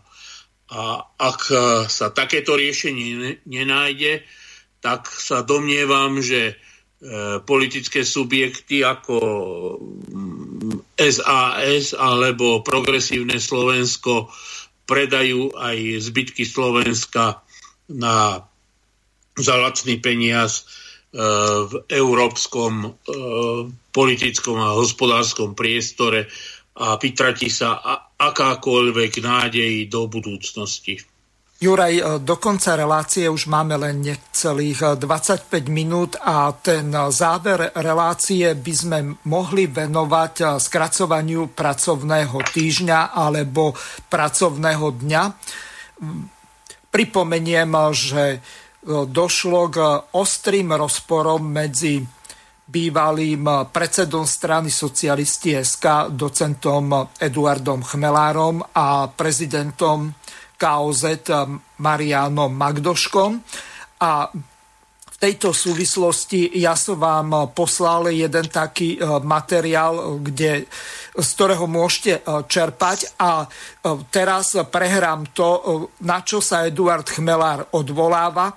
Jedná sa o zdôvodnenie toho, ako je to vlastne s tým Ficovým sľubom so štvordňovým pracovným týždňom, ktorý vyhlásil asi pred nejakým mesiacom, tak si to teraz vypočujeme. Keďže stále veľká väčšina ľudí nepochopila, že Robert Fico a strana Smer v skutočnosti nenavrhli štvordňový pracovný týždeň, tak si to poďme prosím vás ešte raz celé vysvetliť. Ja som kedysi o zákonníku práce, tak ako mnohí z vás, nevedel z hola nič. O to väčší bol môj šok, keď som si prvýkrát začal študovať pracovný čas hľadiska zákonníka práce a zistil, zistil som, že zákonník práce stanovuje pracovný čas na maximálne 40 hodín týždenne a tam bolo dôležité to slovo maximálne. To znamená, že nie na 40 hodín týždenne, ale maximálne 40 hodín týždenne. Čiže zákonník práce stanovuje nejaké maximum pracovného času, toto je pre jednozmennú prevádzku, je to tých 40 hodín týždenne, ale zamestnávateľ si môže vo svojej prevádzke, vo svojom podniku ustanoviť aj nižší pracovný čas. To znamená, že zákonník práce neustanovuje, že presne to musí byť 40 hodín týždenne, on hovorí, že to je maximum minimum. To znamená, že zamestnávateľ môže povedať, v mojom podniku to bude 37,5 hodiny, v mojom podniku to bude 35, v mojom podniku to bude 30. Môže to zamestnávateľ spraviť, ale prečo by to robil? Hej. Takisto, keď vzniknú v podniku zástupcovia zamestnancov, keď tam napríklad vzniknú odbory, tak odbory môžu so zamestnávateľom vyjednávať nejaké zlepšenia oproti zákonníku práce, napríklad nejak viac dovolenky, lepšie odmeňovanie alebo aj kratší pracovný čas. Takže máme na Slovensku podniky, kde odbory spolu so zamestnávateľom uzatvoria tzv. kolektívnu zmluvu, kde vyjednajú napríklad kratší pracovný čas. Čiže pracovný čas v takomto podniku, kde to odbory vyjednajú, už nie je 40 hodín týždenne, ale napríklad 35 hodín týždenne, 36 hodín týždenne, 37,5 hodín týždenne. Sú také podniky. Verejná správa má kratší pracovný čas, kde to odbory vyjednali so zamestnávateľom. ŽSR má kratší pracovný čas, myslím, že v nepretržitej prevádzke. US Steel má nejaký kratší pracovný čas v nepretržitej prevádzke. Ja pracujem aj pre energeticko-chemický odborový zväz, kde podniky, v ktorých pôsobíme ako odborári, máme vyjednaný kratší pracovný čas zo 40 na 37,5 hodín týždenne. Ako vidíte, zákonník práce stanovuje nejaké mantinely a odbory spolu so zamestnávateľom sa môžu dohodnúť v záväznej kolektívnej zmluve, že uh, upravia tieto mantinely výhodnejším spôsobom pre zamestnancov. To znamená, že keď zákonník práce napríklad stanovuje počet týždňov dovolenky na 4 týždne a 5 týždňov pre tých, čo majú aspoň 33 rokov, tak on to nestanovuje striktne. On to stanovuje, že najmenej je to 4 týždne alebo najmenej je to 5 týždňov. To znamená, že môže to byť viac. Ak to zamestnávateľ tak rozhodne sám, alebo ak sa na tom dohodne s odborármi. A inými slovami to takisto znamená, že ak zákonník práce stanovuje, že pracovný čas je 40 hodín týždenne, ale maximálne, to znamená, že so, zamest- s odborármi sa môže dohodnúť na nižšom pracovnom čase. A to sa už proste teraz v niektorých firmách deje. Možno nie v tej vašej, možno nie vo firme vášho priateľa, priateľky, manžela, manželky, vašich príbuzných, ale sú také firmy, kde kratší pracovný čas je. Lebo to tak odbory v tom podniku so zamestnávateľom dohodli. Teraz si predstavte, o čo väčšie peklo prekvapenie, potom čo prišiel Robert Fico, postavil sa na tlačovku a schválne som nečerpal iba z tých novinových článkov, ale pozrel som si priamo aj jeho tlačovku, aby som si pozrel, že či ho napríklad nedezinterpretovali niektoré médiá. A on tam navrhol, že on navrhuje, aby v podnikoch, kde to situácia dovoluje, sa odbory mohli so zamestnávateľom dohodnúť na kratšom pracovnom čase, prípadne aj na rozvrhnutie toho pracovného času do menej dní, napríklad do 4 dní. A tak vznikol Fico štvornový pracovný týždeň. Čiže Fico navrhol niečo, čo už v legislatíve máme, čo sa už deje a čo sa už v niektorých podnikoch uplatňuje. A preto je ten jeho návrh smiešný a absurdný. To som ešte nevidel. Aby prišiel politik, opísal zo zákona, čo v ňom už je napísané a prišiel s tým, že to opätovne navrhuje zaviesť. Jednoducho, Fico nenavrhol štvorňový pracovný týždeň. Fico navrhol možnosť dohodnúť sa s odborármi, čiže možnosť pre zamestnávateľa dohodnúť sa s odborármi na kratšom pracovnom týždni, ak to tam tá situácia umožňuje. Presne toto v zákonníku práce už dávno máme, to sa už dávno uplatňuje a to je vlastne jeden zo základných pilierov zákonníka práce, aby dohoda medzi odbormi a zamestnávateľmi mohla upraviť podmienky práce výhodnejšie, než to upravuje zákonník práce. Preto je ten jeho návrh smiešný. To je ako keby som ja teraz prišiel ako politik a povedal by som, že poďme zrušiť, navrhujem, poďme zrušiť povinnú vojenskú službu. No, asi je to odveci nápad, keďže to už dávno máme. To je ako keby som navrhol, poďme zaviesť 5 týždňov dovolenky pre ľudí, ktorí majú 33 a viac rokov. No to je smiešne, pretože to už v zákone dávno máme. A teraz prišiel Robert Fico a navrhol, poďme zaviesť možnosť pre odborárov a zamestnávateľov dohodnúť sa na kratšom pracovnom týždni, ale toto tam už dávno máme. A preto je celý tento návrh smiešný a preto je to absurdné, aby politik navrhoval niečo, čo už v zákone je. Inými slovami, preto odporúčam k akejkoľvek politickej strane, že keď chce s niečím prísť, a obzvlášť keď je sociálno-demokratická alebo lavicová, alebo to o sebe deklaruje, tak by mala prichádzať s návrhmi, ktoré ešte v legislatíve samozrejme nie sú, lebo nemá zmysel, aby politická strana prišla s návrhom, ktorý v legislatíve dávno zakotvený je. Takže napríklad Smer mohol prísť s návrhom takéhoto experimentu po vzore Španielska, lebo o skracovaní pracovného času sa reálne musíme začať baviť. Ľudia robia proste príliš veľa na dnešnú dobu. A mohol prísť napríklad s postupným skracovaním pracovného času, mohol prísť myšlienkou, že prestávka na obece sa bude naspäť zaratávať do pracovného času, lebo teraz musíte robiť 8 hodín denne plus 30 minút. Keď sa bavíme o jednozmennej prevádzke, pri dvoj a trojzmenných je to trošku menej. Čiže tých 30 minút navyše denne vám robí zase za týždeň tých 2,5 hodiny. Čiže môžeme sa baviť o postupnom skracovaní pracovného času, o za, zaradení prestávky do pracovného času, môžeme sa baviť napríklad o navýšení počtu dní dovolenky a tak ďalej a tak ďalej. Niečo, čo tí ľudia nemajú. Ale aby prišiel politik a navrhoval niečo, čo už dávno v zákonoch máme zakotvené a čo sa už v niektorých niektorých firmách dávno uplatňuje, tak to je proste absurdné. Ja to tiež eh, vidím absurdné a hlavne eh, absurdnú, eh, možno že aj potrebnú. To záleží na uhle pohľadu vašom, Juraj.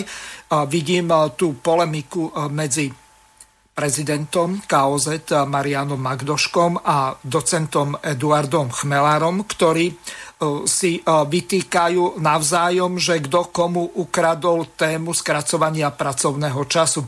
Edok Melar argumentuje, že ešte za čas, kým bol šéf-redaktorom Nového slova, takže už on to pred viac ako 20 rokmi propagoval samozrejme pred voľbami tá jeho strana socialisti SK, tak to mali aj vo volebnom programe a takisto aj počas tej kampane takto presadzovali. Nakoniec skončili tak, ako skončili, 0,56%. Nevolilo ich ani celých 16 tisíc ľudí, čiže takouto podporou oni nie sú schopní nič presadiť.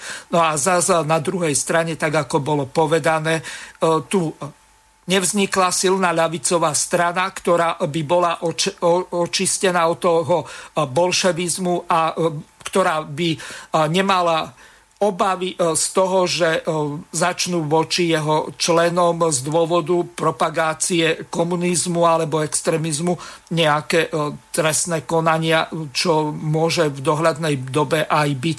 Takže Juraj, z hľadiska toho, ako vy vidíte tento spor medzi Eduardom Chmelárom a Marianom Magdoškom? No je, je to politický spor, pretože súperenie zrejme o autorstvo nejakej tézy alebo ne, nejakého konceptu e, je sporom o to, kto je múdrejší, kto je lepší a kto je pre spoločnosť prospešnejší. ja si myslím, že to na, na jednej strane má pozitívnu funkciu v tom, že samotný predmet sporu sa tým stáva dôležitejší a je akoby konfrontovaný z rôznych pozícií a z rôznych uhlov a teda stáva sa tým svojím spôsobom reálnejší. Na druhej strane sa mi zdá, že tá, to zvýrazňovanie dôležitosti autorstva nasvedčuje na vysokú mieru e, politickej ješitnosti. E, vôbec, e, keď sa pozerám na politické pomery, tak ja rád presadzujem koncept, že kým pravica a režimné strany sú založené na konfrontácii, že ľavica by mohla byť založená na prezentácii a propagácii kooperácie. E, viete, ja si myslím, že lavica musí ponúkať alternatívu aj tým, ako funguje a ako pôsobí v spoločnosti. A keď sa pozrete na tie na tých malých kohútikov, na malých kopách e, hnoja, ktorí navzájom po sebe kikiríkajú, tak e, určite to nie je príťažlivý obraz. Už len tým, že e, pre ľudí, ktorí e, sa chcú angažovať, to vytvára potrebu rozhodnúť sa medzi tou správnou kopou hnoja a medzi tým správnym kohútikom tá neochota spolupracovať je na jednej strane e, geneticky zapísaná v, v tom, v tej snahe e, byť lídrom, byť organizátorom, byť osobnosťou, byť tvárou e, lavice. E, ak je to e, v relácii s osobnými individuálnymi vlastnosťami a schopnosťami, tak e, je, je to autentické a je to prirodzené. Ale bohužiaľ, keď sa pozrieme na tú slovenskú politickú scénu, tak sú to často náhodne vybrané typy, e, ktoré ja si myslím, že Edo Chmelár e, dokáže veľmi pekne artikulovať, ale nepriniesol do slovenskej politiky nič nové. Najmä, ak si zoberieme, že ten štvorhodinový, štvordňový pracovný čas je e, vecou diskusie už e, dlhé roky a mesiace, nie len na stránkach e, Nového slova alebo o 20 rokov neskôr vzniknutého politického subjektu socialisti, ale predovšetkým v tom, že priniesť a byť lídrom znamená mať e, prirodzený rešpekt e, nielen doma a pred vlastným zrkadlom, ale ten rešpekt mať a vytvoriť si ho aj u svojich partnerov.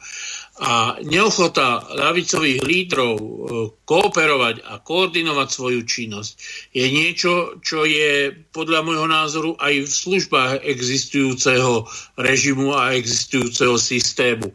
Neviem, či udržiavajú tieto rozpory prostredníctvom Eh, erudovaných agentúr informačných služieb alebo prostredníctvom eh, korupčných mechanizmov, ale zdá sa mi, že celý, celý ten konštrukt politiky, ktorá má byť eh, teda financovaná nejakými zdrojmi, je vlastne tak, jak medzi pravicovými stranami, tak aj u ľavicových, strana, u ľavicových strán. Často iba konkurenčným zápasom o získanie finančnej podpory z tej či onej strany.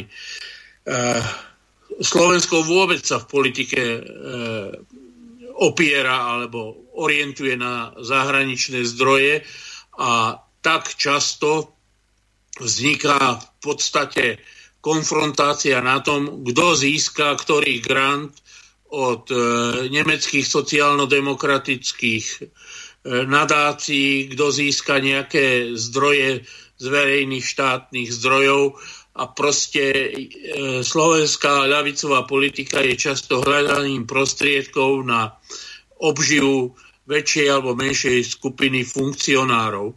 Odborári si pochopiteľne žiarlivo strážia svoje postavenie a sú tak ako si medzi politickou ľavicou a e, režimom, pretože im súčasné pomery v značnej miere vyhovujú, pretože určite nie sú súčasní politickí e, lídry odborov alebo odboroví lídry financovaní zo zdrojov z príjmov odborových organizácií, ale predovšetkým z výnosov e, majetkového fondu Konfederácie odborových zväzov. Takže e, áno, aj v pozadí lavicových politických strán a e, ľavice vôbec je aj spor o e, sponzoring. Na druhej strane e, ja si myslím, že by sme nemali obchádzať tú základnú tézu, v tomto prípade sa bojuje o štvorhodinový, štvordňový pracovný čas. Ja si myslím, že rovnakým zápasom je napríklad aj zníženie veku odchodu do dôchodku. To všetko, teda myslím e, štvordňový pracovný týždeň alebo odchod do dôchodku vo veku 60 rokov, by znamenalo, že na pracovnom trhu by e, existoval prebytok ponuky nad dopytom. To znamená, že by, boli, že by kapitál bol nútený poskytovať lepšie podmienky pr- pracujúci. No, alebo Preto... dovieze imigrantov, alebo z iných eh, no, krajín, no, z Rumunska, zo Srbska. Tak. To chce riešiť akože dovozom imigrantov, ale to má tiež kultúrno-politické hranice. Viete, že proti dovozu eh, imigrantov iných náboženských kultúr by sa spojila aj celá katolická církev so všetkými ostatnými církvami, ktoré tu pôsobia voči dovozu z krajín európskych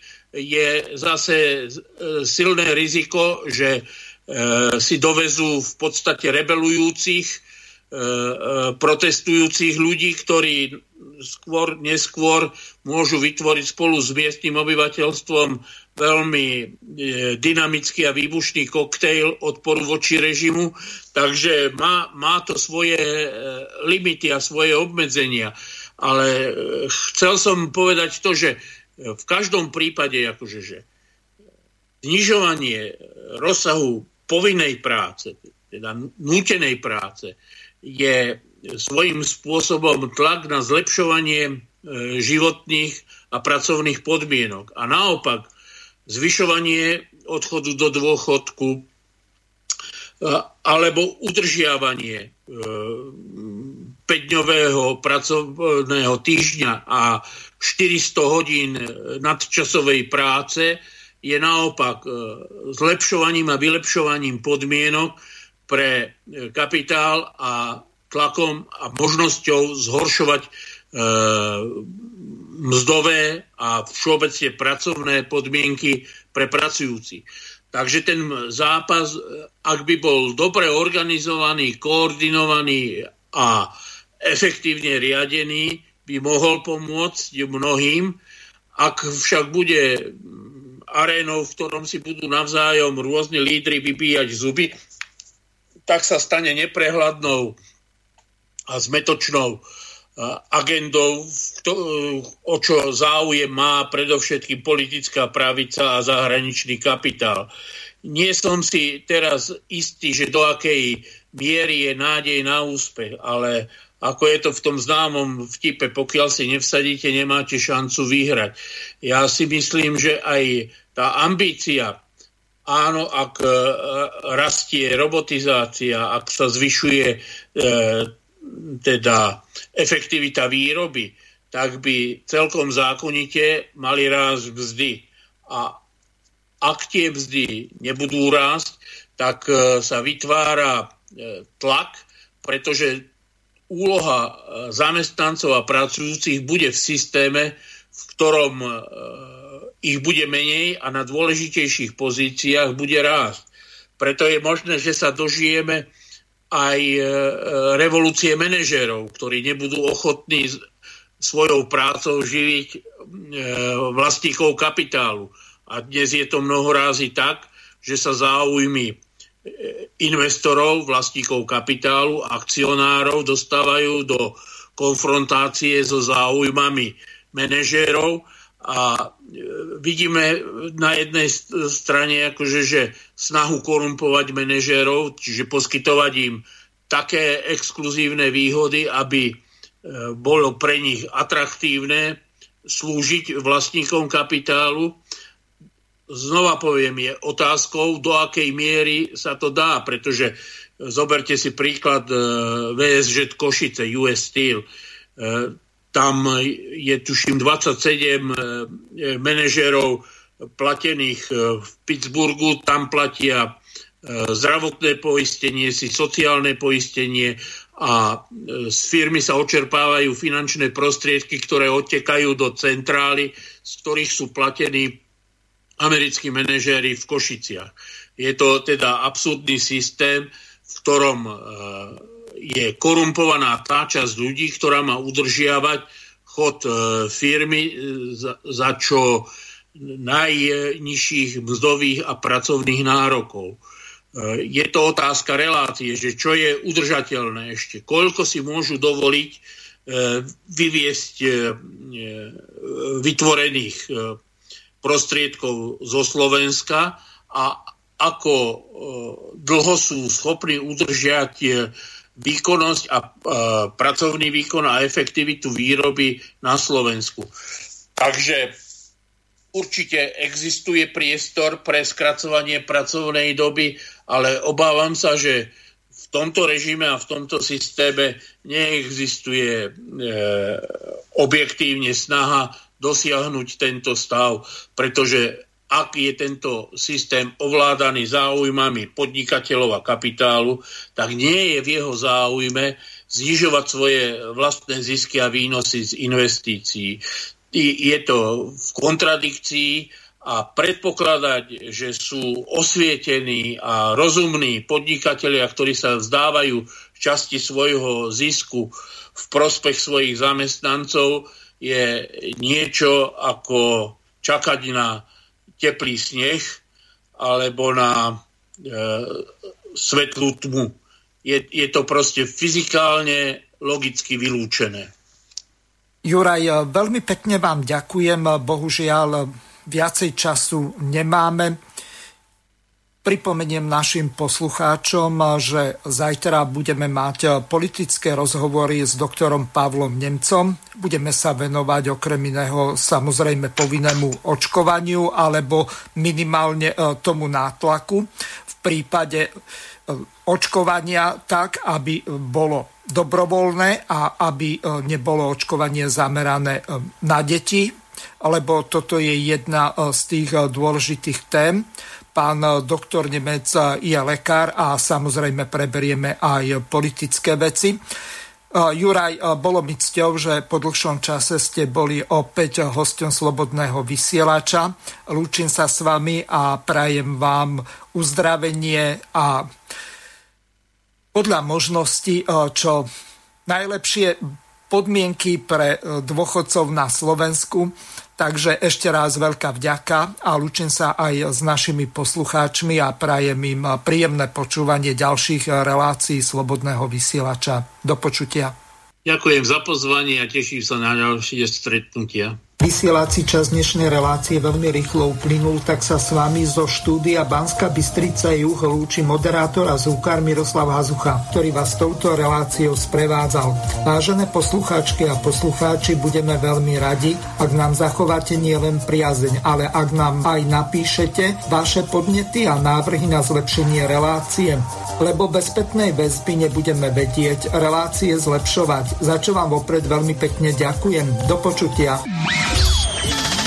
Táto relácia vznikla za podpory dobrovoľných príspevkov našich poslucháčov.